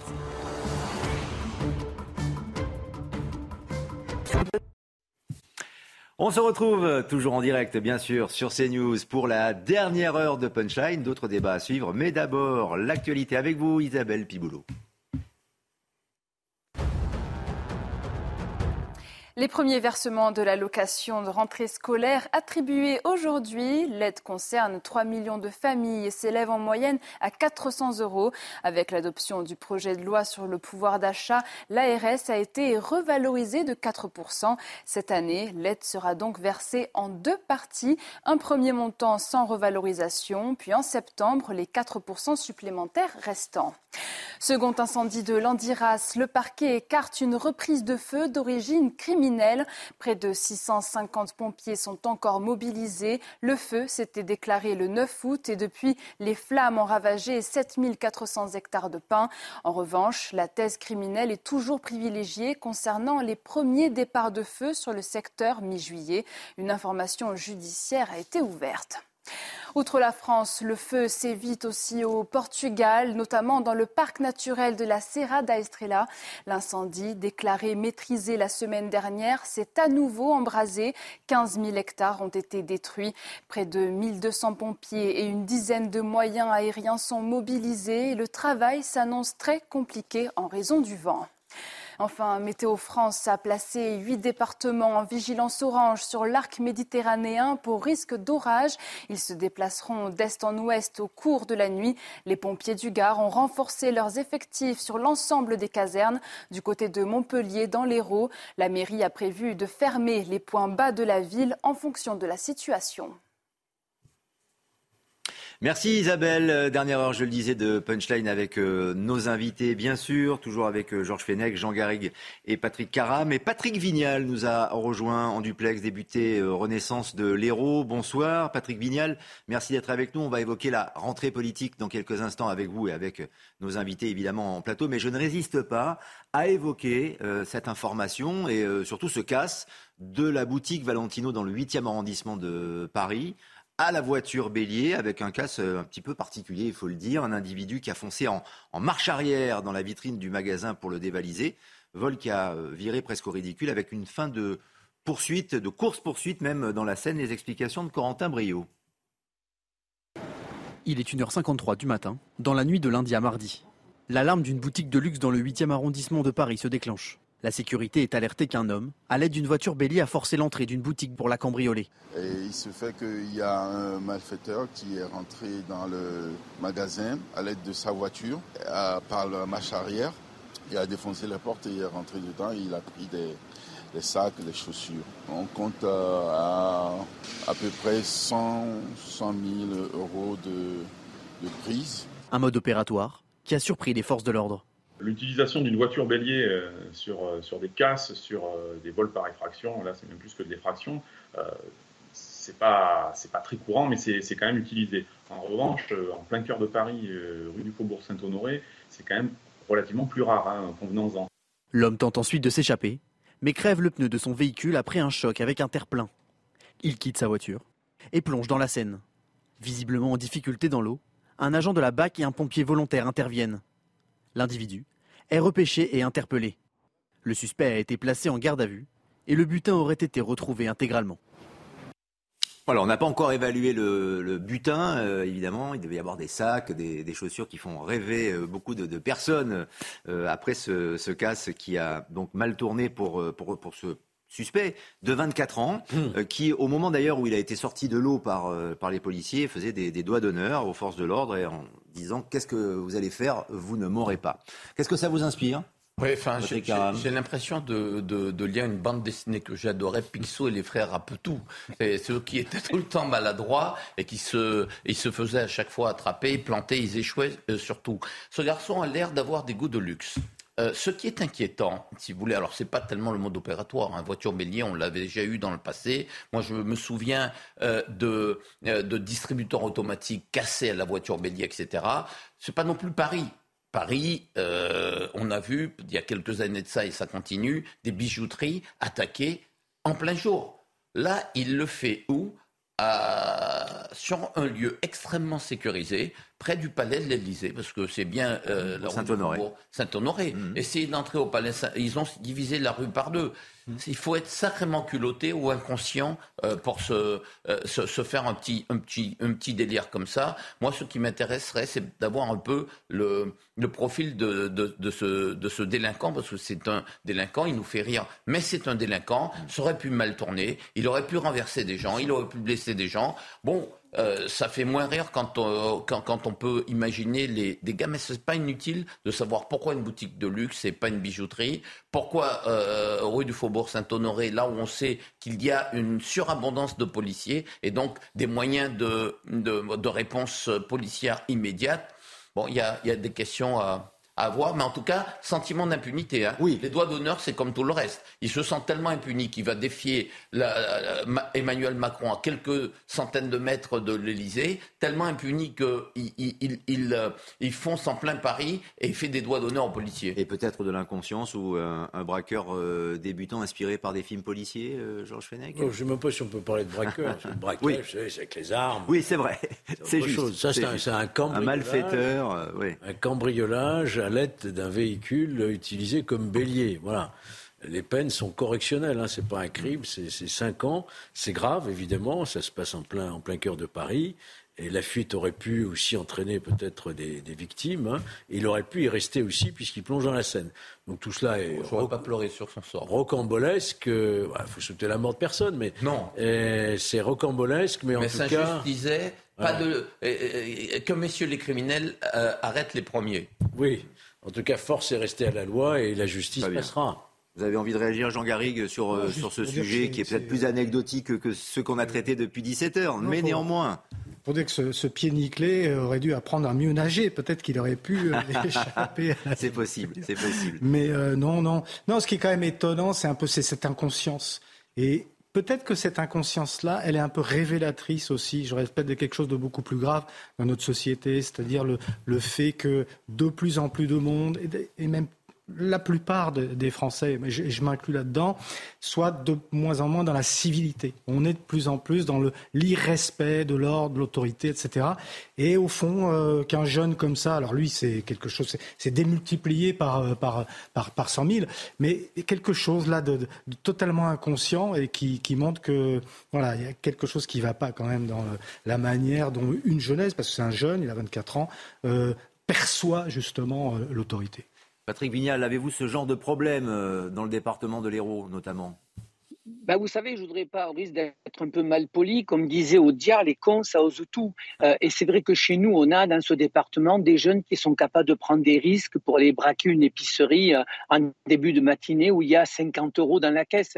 Et comme disait vous invitez sur le plateau, il y a un problème d'éducation, d'incivilité. Et, c'est vrai qu'il y a une jeunesse qui n'a pas peur des forces de l'ordre, mais surtout, ce qui est pire, qui n'a pas peur de la sanction. Il ne se rend pas compte en partant, en sortant de cette bijouterie, qu'il pouvait écraser quelqu'un et qui pouvait à la fois tuer quelqu'un et, lui-même se retrouver en cabane pendant 10 ou 15 ans. Donc il y a une, une, irresponsabilité qui, m'inquiète et, je voudrais y associer aussi vous savez, toutes ces séries télévisées, là, je ne citerai pas les noms, mais les trucs où vous avez l'impression que vous roulez en Ferrari, que, que, vous êtes intouchable et que vous gagnez beaucoup d'argent. Donc, euh, on a besoin de retrouver une vraie éducation et une vraie responsabilité sociale. Et vraiment, il y a beaucoup de chemin à parcourir. Il y a un climat, en tout cas, qui existe, c'est clair, avec une rentrée politique qui va vite arriver. Euh, maintenant, euh, Patrick Vignal, pensez-vous qu'elle sera particulièrement euh, tendue? C'est vrai qu'il y a l'insécurité, l'environnement, mais le pouvoir d'achat aussi, tout simplement. On va voir d'ailleurs dans un instant, dans un sujet, que, et c'est un marqueur pour les Français, que les fruits et légumes, notamment, augmentent, sont, plus chers sur les marchés. Alors, c'est dû évidemment à la, sécheresse, mais c'est vrai que juste un mot sur le pouvoir d'achat qui reste, selon vous, Patrick Vignal, la préoccupation principale, première des Français vous savez, quand vous avez du mal à remplir votre, votre frigo en fin de mois, euh, la priorité, ce n'est pas forcément l'immigration, ou malheureusement, on en parlera, le, réchauffement climatique, c'est surtout comment je remplis mon frigo. Mais vous parliez de, de cette rentrée politique, mais regardez ce qui s'est passé, c'est un véritable tsunami démocratique euh, enfin, on a retrouvé un vrai parlementarisme à l'Assemblée, c'est-à-dire que à la rentrée, nous devons faire autrement, la majorité, parce que si on ne fait pas autrement, on aura la rue. Et la rue, c'est jamais bon. Rappelez-vous, les gilets jaunes, c'était assez compliqué parce que ça mobilisait de l'énergie, de la police, ça cassait. Et donc, on a intérêt effectivement à, à réfléchir comment on va euh, partager le pouvoir à la fois dans notre majorité, Modem, Horizon, et à la fois avec, les, avec la NUPES et le Front National. Vous savez, tout, la violence, elle part aussi dans l'hémicycle, elle le part aussi dans la parole politique. Donc effectivement, j'espère que les cahiers de vacances de mes collègues parlementaires nous permettront d'avoir une rentrée déjà apaisée politiquement, un partage de pouvoir et qu'on associe les Français. Vous savez, quand même, je ne vais pas dire aux gens qui ont de moins de 1000 euros par mois et qui ont des fins de mois difficiles, mais on s'en sort pas trop mal. Une inflation à 6%. Mais je ne sais pas ce que sera demain. Est-ce que l'essence ne va pas augmenter? Vous parlez des fruits et des c'est 30% de charge. Il y a trois jours, j'étais avec le président Jérôme Despé de la Chambre d'agriculture de l'Hérault. Nos agriculteurs sont au bord du gouffre. Et les mêmes nous ont aidés dans les Landes, d'ailleurs, à aider les pompiers à éteindre nos feux. Mais aujourd'hui, à la, seconde où je vous parle, dans l'Hérault, on a un épisode méditerranéen chez mes copains viticulteurs qui sont en train de tendre les filets de grêle. Il n'a pas plu, la terre, les arbres pleuraient, et là aujourd'hui, peut-être que cette nuit, ils vont perdre leur récolte. Donc vous voyez, on a ce climat-là et on ne s'en sortira que si nous avons une démarche apaisée, constructive. C'est vrai que la sécheresse a eu des conséquences et encore des conséquences pour euh, beaucoup de, Français, euh, beaucoup de professions, sur nos cours d'eau aussi. Ça peut avoir un impact je le disais sur le prix des fruits et légumes, c'est un marqueur pour les Français. On annonce d'ailleurs de fortes augmentations dans les semaines ou les mois à venir. Est-ce que cela peut effrayer les, consommateurs? On va en parler et on va parler de cette rentrée politique sociale qui peut être euh, tendue évidemment par rapport à cette inflation ou ce pouvoir d'achat à la baisse. Est-ce que donc cela peut effrayer les consommateurs? Reportage dans un marché du 13e arrondissement de Paris aujourd'hui de Pierre-François Altermat et Reda Marabit. Sommes-nous prêts à payer plus pour manger sain? La sécheresse et les restrictions en eau risquent d'avoir un impact sur les prix des fruits et légumes dans les mois à venir. Sur ce marché du 13e arrondissement, les vendeurs sont divisés sur la question. En général, les gens sont contents de venir, euh, ils savent que c'est des bons produits, donc forcément on met un petit peu plus le prix. Mais après, il y a quand même souvent des clients qui, voilà, qui voient qu'à la fin, on a quand même une carte qui est un petit peu salée, donc euh, ça va avec les prix, euh, les prix de partout. Alors ah, je vous assure que ça va vraiment augmenter, ça va être, ça va être compliqué. Ah, les gens ils sont plus méfiants qu'avant. Hein. Avant ils venaient, ils achetaient, ils regardaient même pas les, prix. Maintenant ils regardent tous les prix, tous, tout le monde, tout le monde. Bonne nouvelle pour les vendeurs. Les clients, eux, sont prêts à faire un effort. La qualité prime. Si on veut des bons fruits euh, qui se gardent 2-3 jours, il euh, faut mettre le prix. Je ne vois pas pourquoi la sécheresse m'empêcherait de, consommer des fruits. Vu qu'on en mange, en fait, euh, oui, il faut les acheter, quoi qu'il en soit. Une adaptation au prix qui devrait rassurer les producteurs, et ce, alors que le tarif moyen des fruits et légumes a déjà flambé de 11% entre 2021 et 2022.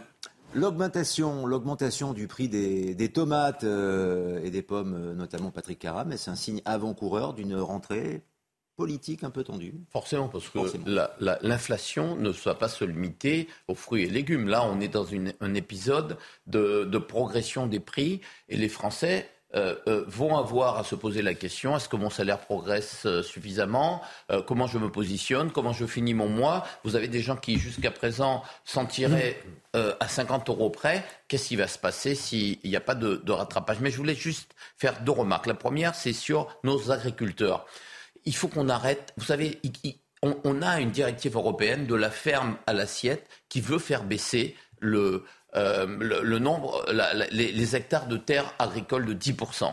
10%, la moitié de, de, la superficie de la France, ce sont des terres agricoles. Et eux, ils veulent faire euh, baisser ça alors qu'on voit bien qu'il y a un sujet de souveraineté pour la France. La France a toujours été une puissance économique agroalimentaire, on l'a toujours dit. Aujourd'hui, on doit soutenir euh, un certain nombre de nos agriculteurs. Certains s'en tirent bien, d'autres voyez, le taux de suicide chez les agriculteurs, il est beaucoup plus important. Des agriculteurs, quand ils partent euh, à la retraite, personne pour racheter euh, leur exploitation. Il se trouve dans des certains d'entre eux vivent une situation d'isolement.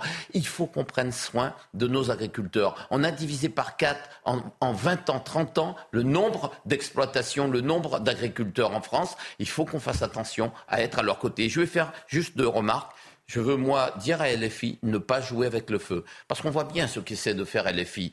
Et, je ne prends pas la défense du gouvernement, ce n'est pas la question. Il faut être raisonnable. Il faut savoir qu'en période euh, de, tension, d'inflation, en période troublée, il y a toujours des tentations type gilet jaune.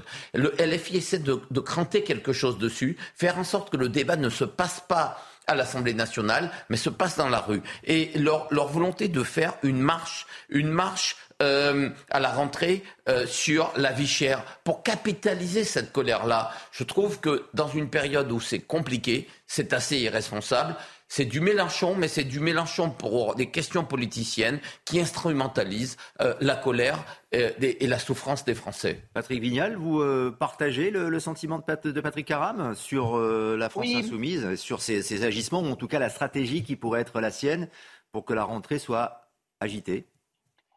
Je, partage son analyse. Vous savez, Jean-Luc Mélenchon est, un excellent tribun. Hein, c'est un homme cultivé. Euh, il a même fait croire à une partie de la France qu'il allait devenir Premier ministre. Mais effectivement, la, relation qu'on doit voir à la rentrée, ou alors ça va être l'hémicycle, ça va être un ring et on va faire du punching ball, ou alors, comme disait Patrick Caram, il faut qu'on aille consulter les Français. Il faut qu'on aille expliquer aux Français la difficulté. Mais pour revenir sur les agriculteurs, moi j'ai travaillé sur les centres-villes. Combien de terres euh, arabes, de terres intéressantes ont été euh, passées sous, euh, sous de, des agrandissements des centres commerciaux ou des lotissements? Vous savez, plus que jamais, on nous a montré cette crise qu'on a besoin de nos agriculteurs. Je crois que c'est un par jour qui se suicide. Ils partent à leur retraite avec un minima et donc, on a vraiment besoin de trouver cette souveraineté. Ça veut dire qu'il faut plus que les accompagner, il faut les valoriser. Et je me félicite quand même, et je le vois dans mon département, que les gens sont solidaires puisqu'ils sont prêts à payer un petit peu. Mais ça veut dire aussi que ces 30% de charges doivent être lissés aussi avec les distributeurs, avec la grande distribution. Et moi, j'attends aussi aussi de la grande distribution qu'un effort soit fait. Il faut payer le juste prix pour nos agriculteurs. Parce que les jeunes d'aujourd'hui, expliquez-moi pourquoi un jeune dans mon département, et je viens d'avoir une alerte en ce moment sur mon téléphone, où dans mon département, ça grêle. C'est-à-dire qu'ils mettent un an à y travailler. Ils ne sont pas aux 35 heures, ils sont aux 35 heures par jour. Ils travaillent constamment, souvent en famille, et en l'espace de deux heures, ils peuvent tout perdre. Donc on a besoin de, faire, de prendre conscience au niveau national qu'on a besoin de notre souveraineté agricole. Et si on va chercher, comme c'est le cas des fois, des fraises ou des melons ou des carottes en Espagne ou ailleurs, où ils exploitent d'ailleurs euh, les gens qui les ramassent dans les champs, ça veut dire qu'en plus, on n'est pas dans la bonne euh, démarche. Donc, un, soutenons nos agriculteurs et deux, sur le climat social, je crois que Jean-Luc Mélenchon, son intérêt, c'est que la rue parle, mais il se trompe. Il se trompe parce que la rue, on va l'associer, nous. La rue, ça veut dire qu'il faut ouvrir les communes, il faut faire venir les gens, expliquer les enjeux. On va voir la retraite à 65 ans, on va voir le pouvoir d'achat, on va voir la sécurité, on va voir l'immigration, l'écologie. Parce que l'écologie, en fait, c'est pas un ministère qu'il faudrait, ça, va être devrait être un ADN de l'ensemble des ministères. Donc vous voyez, il y a un vrai défi et nous avons intérêt à l'aborder avec beaucoup d'humilité ce qu'il a manqué peut-être au précédent mandat, et avec beaucoup de justesse et d'égalité et de partage. Georges Fenech, pensez-vous que ça va être euh, explosif comme beaucoup le pensent? Je parle de la rentrée. Il y a beaucoup d'incertitudes pour la rentrée. D'abord, euh, rappelons que si le Parlement a fonctionné, l'Assemblée nationale et le Sénat, c'était sur une loi d'urgence. Il y avait un consensus tout de même très large euh, pour le pouvoir d'achat. Il y a eu un gros paquet, 50 hein, milliards. Il y a eu ces augmentations du point de la retraite. Il y a eu de, l'indice aussi de la fonction publique, il y a eu la, baisse de la taxation du prix du carburant. Bon, tout cela a été voté, mais qu'est-ce qu'il en sera à la rentrée, compte tenu des grandes incertitudes qui pèsent et sur l'économie, sur la, question d'énergie, la question internationale, avec une majorité simplement relative. J'entendais Patrick Vignal qui avait l'air de se féliciter qu'aujourd'hui, il va y avoir vraiment une vie parlementaire. Mais une vie parlementaire sans majorité claire, ça va être extrêmement compliqué. Et euh, les syndicats, d'ailleurs, ont déjà laissé entendre qu'il y aurait effectivement euh, des actions qui seraient menées à la rentrée, notamment pour la question des salaires du privé, qui, eux, pour l'instant, même s'il y a eu augmentation, développement de la prime Macron, pour l'instant, les entreprises n'ont pas augmenté euh, les salaires du secteur privé. C'est aussi la très grande masse des travailleurs. Donc il faut s'attendre effectivement à une rentrée difficile et sur le plan politique, et sur le plan social, et sur le plan économique. Et forcément, Jean Garrigue, des mouvements sociaux, donc des gens dans la rue, c'est là ça compense immédiatement.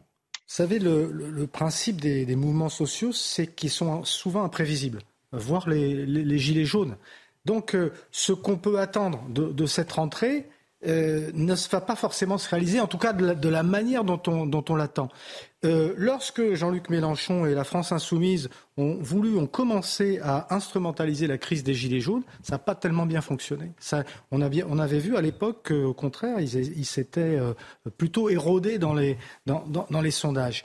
Et moi, alors je prends le problème par un autre biais, c'est-à-dire je suis président d'un comité histoire parlementaire, donc amoureux de la vie parlementaire, et je considère que c'est là que la représentation nationale doit résoudre les problèmes qui se posent à la France. Et qu'on a une chance euh, presque historique d'avoir eu cette majorité relative qui nous fait sortir de ce qui était une sorte de blocage de la vie parlementaire. Vous aviez une surmajorité euh, des députés Godillot et une opposition qui ne se manifestait que par des clashs ou par, des blocages. Là, on a une capacité à discuter. On a une capacité à faire des concessions, à faire ce que euh, ce qu'a essayé de faire et qui n'a pas si mal réussi en 88 Michel Rocard avec ce qu'on appelle la majorité stéréo, des majorités à droite ou à gauche selon, les sujets. Alors je ne dis pas que ça va réussir, parce qu'effectivement, il y a, et là je rejoins Patrick Caram, il y a dans cette Assemblée un groupe, c'est pas toute la NUPES, c'est la France insoumise, dont on voit bien que sa stratégie n'est pas du tout celle-là. Stratégie, c'est la conflictualité, c'est de s'adresser justement à son électorat pour,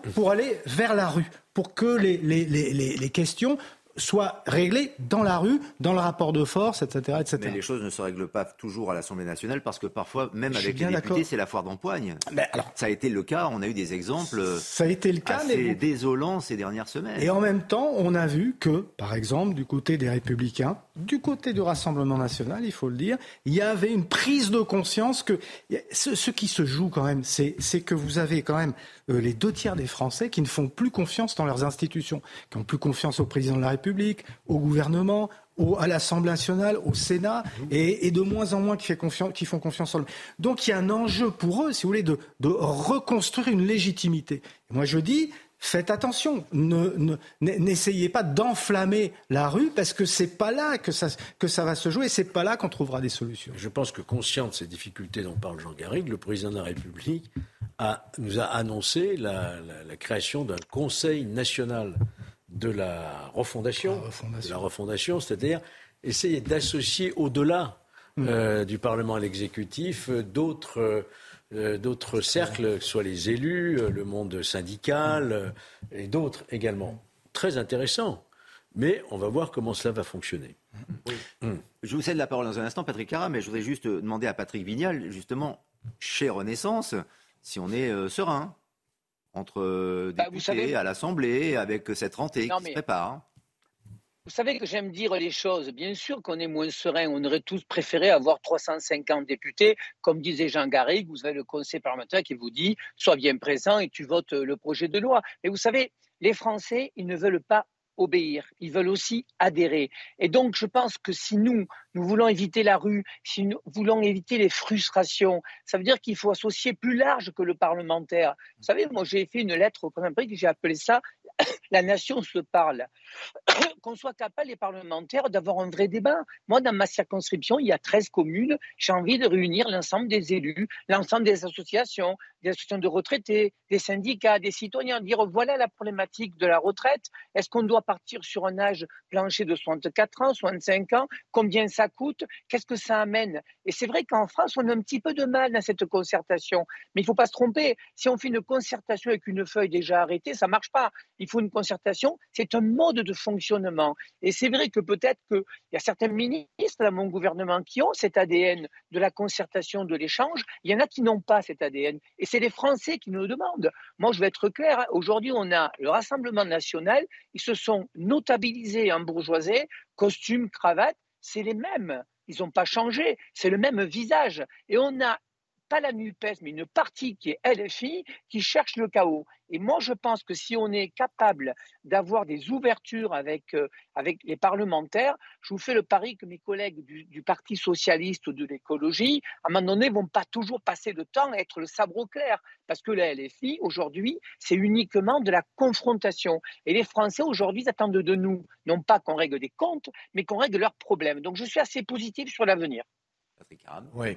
Le précédent quinquennat était catastrophique du point de vue de l'apprentissage démocratique de ces députés qui, sont, qui ont accédé à l'Assemblée et qui étaient des députés godillots. Ils n'avaient pas de culture euh, de, de, de, de, parlementaire. Ce n'étaient pas des personnalités comme pouvait l'être Georges Fenech quand il était, parce qu'on ne lui imposait pas, on ne lui imposait pas, et son parti n'essayait pas, lui et, et beaucoup d'autres, beaucoup d'autres parlementaires n'essayaient pas de passer en force. On a eu l'impression qu'un petit cercle quelques ministres, surtout des cabinets ministériels, une administration décidée à la place des Français. Et nous, collectivité, Valérie Pécresse, pour la région Île-de-France, on se sentait constamment écartés. Euh, on sentait que tout ce qu'on pouvait défendre, qui allait dans le sens de l'intérêt général, était systématiquement balayé parce que pour le pouvoir macroniste, on représentait l'opposition. Ça, ce n'est pas acceptable. Donc oui, effectivement, le fait de ne pas avoir de majorité stable, c'est une bonne chose parce que ça apprend effectivement à ces ministres-là d'avoir un autre comportement démocratique. Mais en même temps, il faut que les parlementaires jouent le jeu, qu'ils se rendent compte qu'ils ont été élus au nom du peuple français, que les parlementaires de gauche euh, qui, sont à, la NUPES. Ne rentrent pas sur les fourches codines de LFI. LFI a un agenda qui est différent. Ok, on peut l'entendre. Euh, et, j'espère que ça restera pas sous cette, qu'ils ne resteront pas sur ce registre-là. Mais enfin, les socialistes, les écolos, ils ont peut-être une autre musique à faire entendre. Aujourd'hui, ils sont tétanisés par leurs partenaires. Ils ont peur d'une dissolution et de ne pas être élus. Donc aujourd'hui, ils obéissent au droit et à l'œil euh, à Mélenchon. Mais, mais ça, c'est le sujet, c'est de faire en sorte que l'Assemblée nationale retrouve une vraie vigueur démocratique. Et je veux ajouter juste un, un dernier Un dernier mot. Euh, on a parlé, et, Georges a parlé du Conseil national de la refondation. Pardon, mais on a un Parlement, on a un Sénat, on a un Conseil économique et social, on a en fait tous les outils pour ça. Le fait de créer une structure qui ressemble au grand débat, le grand débat a produit quelque chose? Rien. Est-ce que, par exemple, lorsqu'on a consulté sur l'écologie, sur euh, le, climat, les Français, est-ce qu'on en a tenu compte? Non. Le fait de créer un truc comme ça, c'est un gadget. Ça va finir par exciter tout le monde parce que derrière, il n'y a rien de bon qui peut en sortir. Merci. On se retrouve dans un instant pour des débats sur l'actualité internationale. Merci Patrick Vignal de nous avoir accompagnés. Merci d'avoir été en direct dans Punchline sur CNews. Une pause et à tout de suite. Nous voici dans Punchline euh, sur CNews pour la dernière demi-heure de notre émission, sans doute la meilleure. Vous allez l'entendre avec euh, nos invités dans quelques instants. Mais d'abord, encore un point sur l'actualité avec vous, Isabelle Pioulot. Le diocèse de Rouen porte plainte contre X pour dégradation de biens et partage l'émotion des fidèles catholiques et des habitants choqués. Dimanche, des tags ont été découverts sur l'église Saint-Patrice. Deux murs de la façade ont été dégradés par des inscriptions injurieuses. Une enquête est en cours pour retrouver le ou les responsables. En Ukraine, les exportations de céréales continuent. Le premier navire humanitaire affrété par l'ONU a quitté le port de Pivdeni ce matin. À son bord. Près de 23 000 tonnes de céréales à destination de l'Afrique, plus précisément du port de Djibouti. Les vivres seront ensuite livrés en Éthiopie. Enfin, aux États-Unis, la première dame Jill Biden est positive au Covid-19. Testée régulièrement, elle était négative la veille, mais a développé des symptômes semblables à un rhume tard dans la soirée. Son époux, le président Joe Biden, a lui été testé négatif, affirme la Maison-Blanche. Merci Isabelle. Actualité internationale à présent, en commençant par euh, le Mali. L'armée française a quitté le Mali. Les militaires français de l'opération euh, Barkhane ont quitté euh, ce pays après neuf ans de présence. Est-ce un échec que va faire l'armée française encore au Sahel, puisqu'il y a encore des contingents, des, positions au Tchad et au Niger? On va en parler dans quelques instants évidemment avec nos invités. Mais c'est vrai que cette opération Barkhane a marqué son histoire avec cette annonce faite par l'état-major français. Alors quelles peuvent être les conséquences de ce retrait? Les risques d'attentats d'ailleurs peuvent-ils être accrus aussi sur notre territoire? Les réponses avec Mickaël Dos Santos. Emmanuel Macron l'avait annoncé en février dernier. La France et ses partenaires engagés dans des missions de lutte contre le terrorisme ont pris la décision de retirer leur présence militaire au Mali. Ce lundi, les derniers soldats français de l'opération Barkhane ont quitté Gao, leur dernière base militaire située au nord du Mali. Déployé il y a neuf ans pour lutter contre les djihadistes, le retrait des troupes a été exigé par la au pouvoir. Un départ non sans conséquences. Le nord de l'Afrique, c'est pratiquement le sud de l'Europe. Donc tout ce qui se passe au Sahel, toutes les instabilités qui peuvent se produire au Sahel ont des conséquences, auront des conséquences directes sur l'Europe. Il faut absolument européaniser l'opération qui, euh, qui succédera à Barkhane. Après avoir quitté le Mali, les troupes françaises de l'opération Barkhane ont rejoint le Niger, l'un des pays de la région du Sahel où ils restent engagés. Euh, les groupes terroristes existent toujours, hein. c'est-à-dire que si euh, on, quitte cette zone, euh, les forces africaines auront la plus grande difficulté à les empêcher de progresser. Donc, pour l'instant, il est évident que nous, nous restons et nous ne resterons dans cette zone qu'à la demande et qu'avec l'accord des autorités politiques locales. Au Sahel, la présence militaire sera divisée par deux d'ici à la fin de l'année. Dans la région, 59 soldats français y ont perdu la vie. Et navant de, de présence, pour quel bilan Georges Fenech?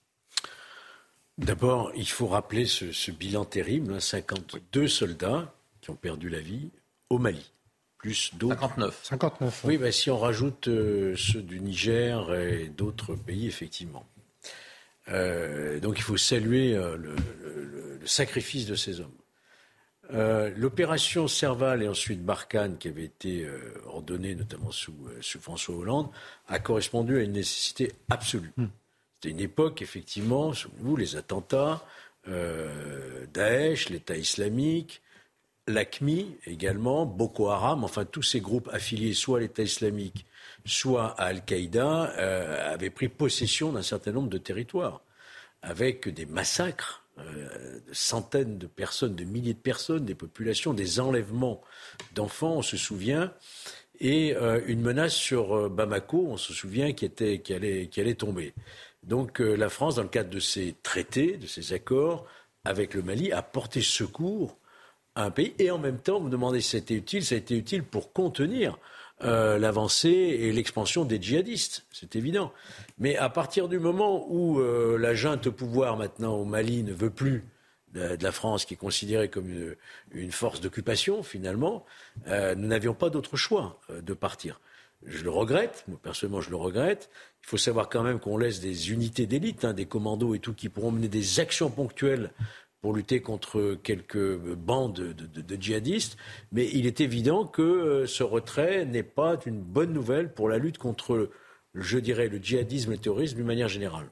Parce que le travail n'est pas fini mais est-ce qu'on peut gagner une guerre asymétrique? C'est toute la question qu'aurait dû se poser l'armée française. D'abord, un mot quand même.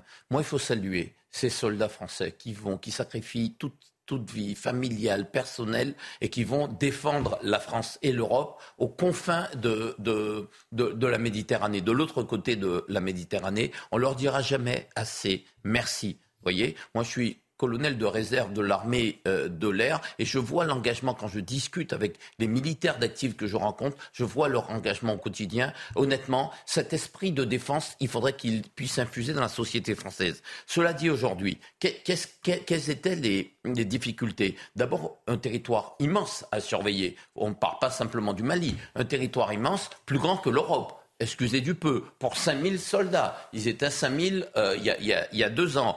Deuxièmement, les armées africaines. C'est là le sujet. C'est que la France a réussi à, faire des opérations ciblées d'assassinat, il faut s'en féliciter, contre les, djihadistes et, les leaders djihadistes, faire aussi en sorte dans les premiers temps, de gagner, de reconquérir un certain nombre de villes et de les rebooter hors de ces villes-là. Eh bien, euh, oui, effectivement, et cette première partie-là était un succès. Après, ce qui était prévu, c'est que les forces africaines prennent le relais. Il était prévu que ces forces africaines puissent, eux, continuer à tenir euh, le, les, les, sites. Euh, ils n'ont pas été formés, entraînés et équipés pour avoir une même mise sur les opérations. Ça, c'est un sujet. Et puis la France et l'Occident ont eu un échec majeur. Euh, C'était euh, de, de, de remonter à la source du financement. Euh, de ces mouvances-là. C'est ça tout le sujet. Et on a vu ces mouvances se développer, prendre un certain nombre de territoires, faire en sorte que d'autres mouvances se sont recréées. Moi, je pense à l'apparition de l'État islamique au Grand Sahara ou au Front de libération du Massina au centre du, Mali. C'est-à-dire que, loin de se contenir, ils se sont développés. Et on est arrivé dans une situation où la France n'était pas responsable de la situation euh, du Mali. Mais les, les populations, la France est arrivée dans un, une acclamation extraordinaire, une popularité extrême. Elle part avec un peuple malien divisé. Une partie des Maliens euh, haïssent la France et voulaient son départ. Et cette partie des Maliens, instrumentalisée par la junte au pouvoir, elle part euh, quelque part la tête basse auprès de, malheureusement pour nos soldats qui sont morts, c'est de l'ingratitude la plus totale, totale. Ils ont sauvé ce pays. Ils ont fait en sorte de sauver aussi des populations, d'éviter la, mise sous coupe et la création d'un émirat euh, islamique. Mais elle part avec effectivement ce sentiment que euh, ben, elle n'a pas réussi à, euh, à, à, à, triompher, à, aller au bout à, triompher. Et le dernier point, l'Europe. Pourquoi c'est la France?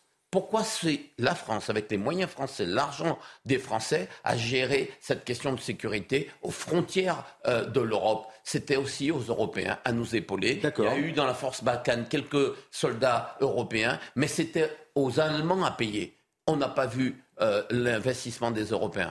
Pour celles et ceux qui nous regardent, le Mali, c'est loin aussi. Et peut-être que, en effet, euh, ça fait pas partie des, de toutes les préoccupations, les préoccupations françaises. On est d'accord. C'est loin et c'est tout proche. Et c'est tout proche. Mais, il peut y avoir des conséquences. Patrick Caram a pris, tous les arguments que je voulais développer pour dire que c'était à l'origine, comme le disait euh, Georges, ça a été un grand succès.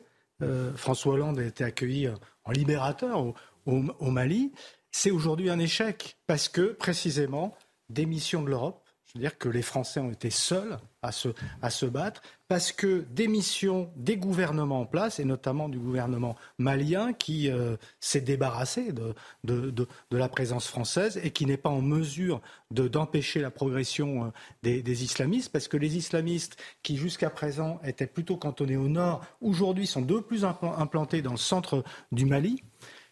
Échec aussi, sans doute, vous avez raison, de, communication par rapport peuple européen, euh, aux citoyens européens, par rapport au danger que représente justement cette expansion de l'islam en Afrique.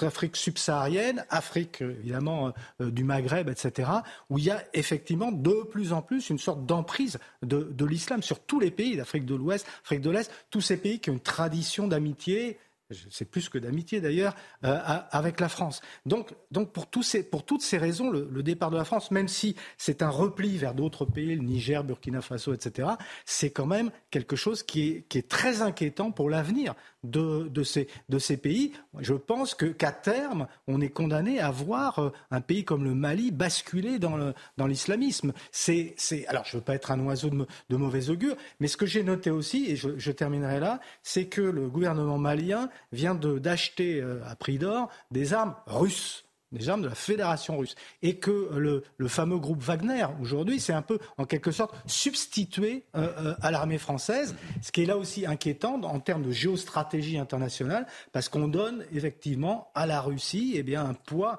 un surpoids dans cette partie du monde. À la lumière de l'épisode, du long épisode Mali, Georges Fenech, la France a-t-elle raison d'insister dans la région du, Sahel? Encore au Niger, notamment, le Tchad. Bien sûr, Il faut bien comprendre qu'il y a toujours, euh, on ne peut pas exclure euh, la reconstitution d'un État islamique dans ces, dans ces pays-là. il y a des tentatives actuellement, y compris même au Mozambique. il y a donc une menace, et rappelez-vous quand même, enfin, j'ai pas besoin de vous le dire, euh, l'État islamique est né euh, en Syrie et en Irak sur les décombres de ce que notamment les Américains avaient laissé. Tout à coup, on a vu apparaître, comme par enchantement ou désenchantement, euh, une bande de terroristes État islamique sur un territoire grand comme la Grande-Bretagne. Je veux dire, aujourd'hui, vous avez plusieurs foyers. Vous avez non seulement des foyers qui se raniment, hein, il faut le savoir, en Syrie, en Irak, vous en avez euh, maintenant en Afghanistan avec le retour des, des taboules et la remontée en puissance d'Al-Qaïda, et vous en avez dans cette, dans cette, cette zone sahélo-saharienne qui est, qui est, grande effectivement comme l'Europe. Donc je, je pense qu'il y a effectivement un risque pour nous, un jour ou l'autre, d'une projection d'attentats comme on l'a connu en 2015. Sur notre sol. mais bien sûr. À partir du moment où ils sont structurés, armés, financés, rien ne nous met à l'abri euh, d'une projection d'attentats sur notre sol, comme ça s'est déjà produit. donc euh, c'est pour ça que ce, retrait, euh, qui n'est pas complet, hein, puisqu'on reste quand même... D'une certaine manière, je vous dis, c'est un affaiblissement quelque part, non seulement de la sécurité des populations sur place, mais d'une manière générale, la sécurité de l'Europe. Patrick Caram, pour conclure sur cette thématique, avant de parler de Salman Rushdie. Avec l'analyse de deux interlocuteurs précédents, est-ce que vous savez que ce retrait intervient en pleine flambée de violence? Il y a eu, et je vous donne les chiffres, euh, depuis le début de l'année, plus de 2000 civils tués en, au Mali, Niger et au Burkina Faso. Euh, ces, 2000 euh, civils, c'est à peu près le, chiffre des morts civils morts l'année dernière. Donc 2000 pour ce début d'année. On voit bien qu'il y a un, un sujet. deuxièmement, euh, la France n'a pas perdu ses capacités d'intervention. Moi, il faut louer, pardon, de revenir sur nos militaires. Regardez dans quel ordre s'est fait le désengagement de la France. On a réussi à, sortir 1000 véhicules, 4000 conteneurs. Tout ça est parti en bon ordre. Et regardez le désastre de la débâcle américaine de l'Afghanistan. On voit bien que la France est organisée et que nos militaires seraient prêts à se réinvestir. Moi, je prends les paris avec vous. Wagner, ils ne rempliront jamais jamais la mission que la France faisait. D'abord parce qu'il y a des intérêts russes derrière, ils sont à peu près un millier. Leur rôle, c'est de protéger la junte au pouvoir. À Bamako, c'est pas de défendre le peuple malien, c'est aussi ça qu'il faut avoir en tête. Euh, euh, cette, compagnie. Wagner est occupé aujourd'hui où? Où? Il n'y a pas un autre conflit euh, dans, lequel la, Russie est engagée? Bien sûr. Eh bien, en Ukraine. Wagner, aujourd'hui, combat en Ukraine. Ça veut dire quoi? Ça veut dire que Wagner n'aura pas les capacités d'agir. Et puis, Wagner n'a pas les avions. Les avions qui donnent une supériorité d'action que la France avait. Et toute la question pour la France, c'est que même si la junte malienne s'est très mal conduite, c'est le jour où on veut éviter un basculement du pays, est-ce qu'on aura la capacité à pouvoir intervenir avec notre aviation pour euh, aider les troupes au sol maliennes contre les djihadistes? Il y a un certain nombre de questions qu'il euh, qu'il faudra régler à l'avenir. Mais cette junte-là, à mon avis, soit elle saute, soit elle est débordée par les djihadistes. Mm. Dans les deux cas, euh, le, retour de la France, à mon avis, pourrait être euh, une, hypothèse qu'un prochain gouvernement ou même cette junte-là pourrait mettre sur la table. Allez, pour les dix dernières minutes de Punchline, maintenant, on évoque euh, Salman Rushdie. On prend des nouvelles après la tentative d'assassinat dont il a été victime. Cela va mieux. L'Iran dément catégoriquement tout lien avec l'assaillant, mais le porte-parole du ministère des Affaires étrangères a précisé que seul Salman Rushdie et ses partisans méritaient d'être euh, blâmés et même condamnés. Donc nouvelle condamnation de, l'Iran contre Salman Rushdie. Quelle réaction aux États-Unis? Elisabeth Guedel est sur place pour CNews. L'état de santé de Salman Rushdie s'améliore doucement. L'écrivain britannique est suffisamment conscient Pour répondre aux questions des enquêteurs sur son lit d'hôpital en Pennsylvanie, il s'exprime clairement, précisent même les autorités américaines. Hein. sa guérison va prendre du temps après avoir reçu dix coups de couteau à l'estomac, dans le cou et au visage notamment. Il risque de perdre la vue à son œil droit. On ne connaît toujours pas les raisons exactes de cette attaque. Hein. Le suspect, un Américain de 24 ans d'origine libanaise, n'avait pas de casier judiciaire. Le FBI continue de fouiller sa maison dans le New Jersey et ses comptes sur les réseaux sociaux. Les enquêteurs veulent savoir s'il agit seul ou avec un soutien à l'étranger. En tout cas, cette tentative d'assassinat tend un peu plus encore les relations entre Washington et Téhéran. Le gouvernement américain a qualifié d'abject les propos du porte-parole du ministère iranien des Affaires étrangères hein, qui a blâmé, condamné Salman Rushdie dans cette attaque tout en disant ne pas connaître l'assaillant. Ce langage revient à une incitation à la violence, estime le département d'État américain. Elisabeth Guedel euh, à New York pour, euh, pour. Ces déclarations euh, dont je parlais tout à l'heure et auxquelles Elisabeth faisait référence, on va les, les réécouter, ce, porte-parole du ministère des Affaires étrangères iranien. Écoutez. Nous démentons catégoriquement tout lien entre l'agresseur et l'Iran et personne n'a le droit d'accuser la République islamique d'Iran.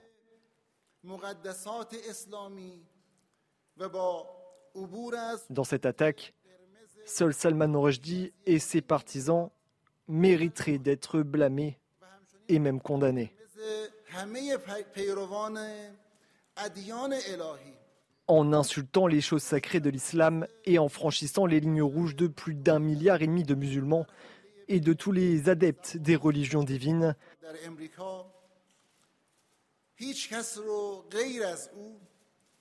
Salman Rushdie s'est exposé à la colère et à la rage des gens.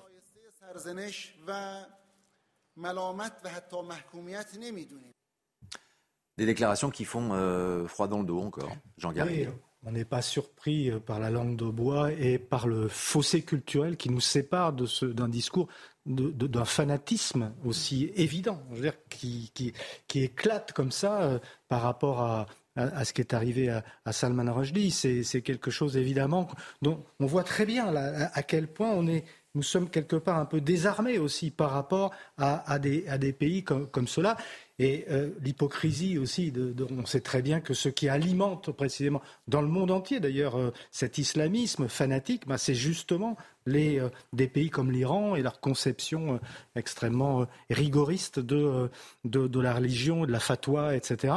Et quand vous lisez, c'est ça que je voulais dire, les versets sataniques, qui sont un ouvrage je dirais, de, comment dire ça, charnel, de, beauté, d'amour, de, de, l'exil aussi, euh, qui, décrit la vie. Ce sont quelques lignes surtout hein, qui sont pointées par euh, cette fameuse fatwa et pas l'ensemble de, l'ouvrage. Mais, mais, c'est un ouvrage que je conseille à tout le monde de lire parce que d'abord c'est très bien écrit. Je pense que malheureusement avec ce qui s'est passé, euh, les, ventes vont grimper très vraisemblablement. Mais c'est satanique. Hein. Tant, mieux, mm. tant mieux parce que c'est un livre qui n'est pas du tout une attaque contre, mm. contre l'islam. C'est bien autre chose. C'est quelque chose de de vivante, je répète, de charnel, d'amour. Enfin, c'est un livre qui n'est qu'amour. Et voir comme ça une, une puissance comme l'Iran, un totalitarisme, une puissance totalitaire, parce qu'il s'agit d'un nouveau totalitarisme, euh, s'en prendre comme ça à un écrivain, à la liberté d'expression, écoutez, on, se dit que véritablement là, on est on est aux antipodes de ce que sont nos valeurs. Alors, je vais céder la parole à, Georges Fenech et, à Patrick Caram dans un instant, mais vous avez prononcé ce terme qui est devenu générique de fatwa, tout à l'heure, euh, Jean Garrigue. La fatwa, qu'est-ce que c'est plus exactement? Parce qu'on a tendance à croire que c'est un appel au crime, un appel, euh, un appel au meurtre. Tarek Obrou, grand imam de Bordeaux, nous donne la vraie définition de la fatwa. Khomeini, il a lancé euh, criminellement cette fatwa qui est pour moi un, un crime, c'est pas une fatwa. Une fatwa, c'est une casuistique qui vise à amortir, à alléger, à suspendre une loi contraignante. C'est ça le, propre d'une fatwa, c'est de rendre la pratique facile pour le croyant. À l'origine, c'était ça la fatwa. Aujourd'hui, euh, à cause de Khomeini, la fatwa a pris une tournure d'appel au crime. Il est inadmissible d'attaquer quelqu'un pour ses convictions. Euh, je vous dis, moi-même, je suis euh, menacé. C'est-à-dire, même les religieux, les pratiquants ne sont pas à l'abri de ces fous. Euh, parce qu'ils sont des fous, des ignorants.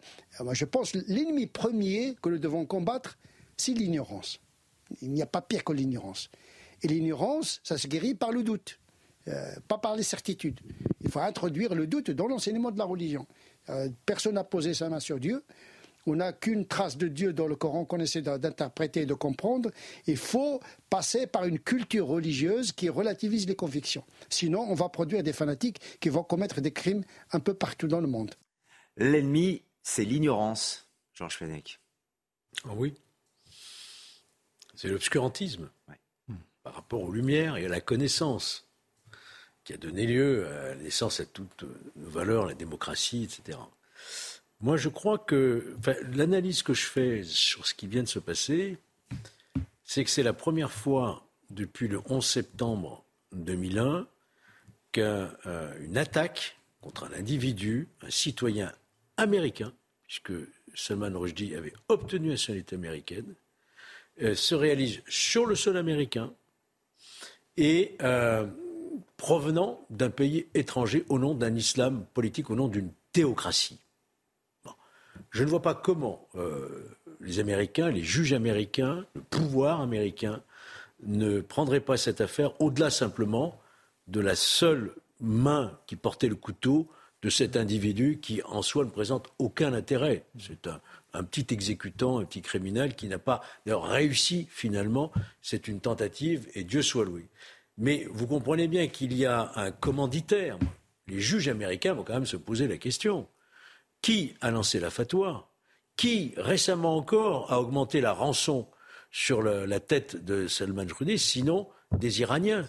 Qui s'est félicité euh, la presse iranienne? Qui vient de reconnaître aussi à l'instant même, vous nous avez renouvelé la condamnation. Renouvelé la condamnation, il l'a bien cherché, etc. Je crois que c'est vraiment pour les États-Unis une épreuve, une épreuve, et je ne pense pas que les Américains euh, se contenteront uniquement euh, de juger cet individu. Ça ne va pas en rester là. Patrick Caram. Je voudrais faire euh, deux remarques. La première, c'est sur le plan intérieur. Est-ce que vous savez, par exemple, qu'en France, nous sommes en France, ce sont nos lois qui devraient s'appliquer. Aller demander à une femme musulmane d'épouser un chrétien, c'est impossible. Pas reçu par la famille, pas recevable. Et c'est un vrai sujet aujourd'hui. C'est qu'il faut revoir les textes. Aller demander à un musulman d'accepter la conversion d'un autre musulman à la chrétienté, ça ne pose pas de problème pour nous que des chrétiens deviennent des musulmans. C'est impossible parce que tout de suite c'est l'apostat, tout de suite c'est effectivement euh, des, menaces sur sa vie, euh, et, y compris pour la femme. Allez blasphémer, nous avons le droit de blasphème. Moi, quand il y avait un film avec Jésus-Christ euh, en, homosexuel ou bien euh, avec des postures vraiment, euh, voilà, je tournais la tête et puis voilà, les gens bavassaient. Vous ne pouvez pas le faire. Ça veut dire que ce droit au blasphème n'existe pas. La preuve, regardez ce, qui s'est passé avec Charlie Hebdo. Maintenant, pour l'Iran, puisque vous avez posé la question de l'Iran, il y a trois. En moins d'une minute, s'il vous plaît. Une minute. Très rapide. il parle le porte-parole parle au nom de tous les musulmans. Or, c'est un islam chiite qui est minoritaire et qui est combattu d'ailleurs par les sunnites. Ça veut dire qu'il cherche à prendre le lead sur le monde musulman. Deux, il y a une sorte de bras de fer. Il y a toujours eu un bras de fer intérieur en Iran entre le pouvoir politique et le pouvoir religieux. Là, on voit bien que c'est le pouvoir religieux qui donne le lead. Troisièmement, c'est une conséquence compliquée pour l'Iran, parce qu'on est dans les négociations nucléaires et il y a aujourd'hui des enjeux pour l'Iran avec les menaces d'attaque américaines et israéliennes. Donc aujourd'hui, euh, ce, qu'a dit Georges Fenech, si des juges américains s'en mêlent et, font le lien entre les gardiens de révolution et, cet homme qui est passé, cet assassin, ça peut être problématique pour la suite des négociations. Et on aura l'occasion d'en reparler. Merci de nous avoir accompagnés en tout cas euh, pour cette euh, nouvelle édition de Punchline. On se retrouvera demain à partir de, de 17h dans quelques instants sur CNews. L'heure des pros de Elliot Deval. Bonne soirée, merci de nous avoir accompagnés.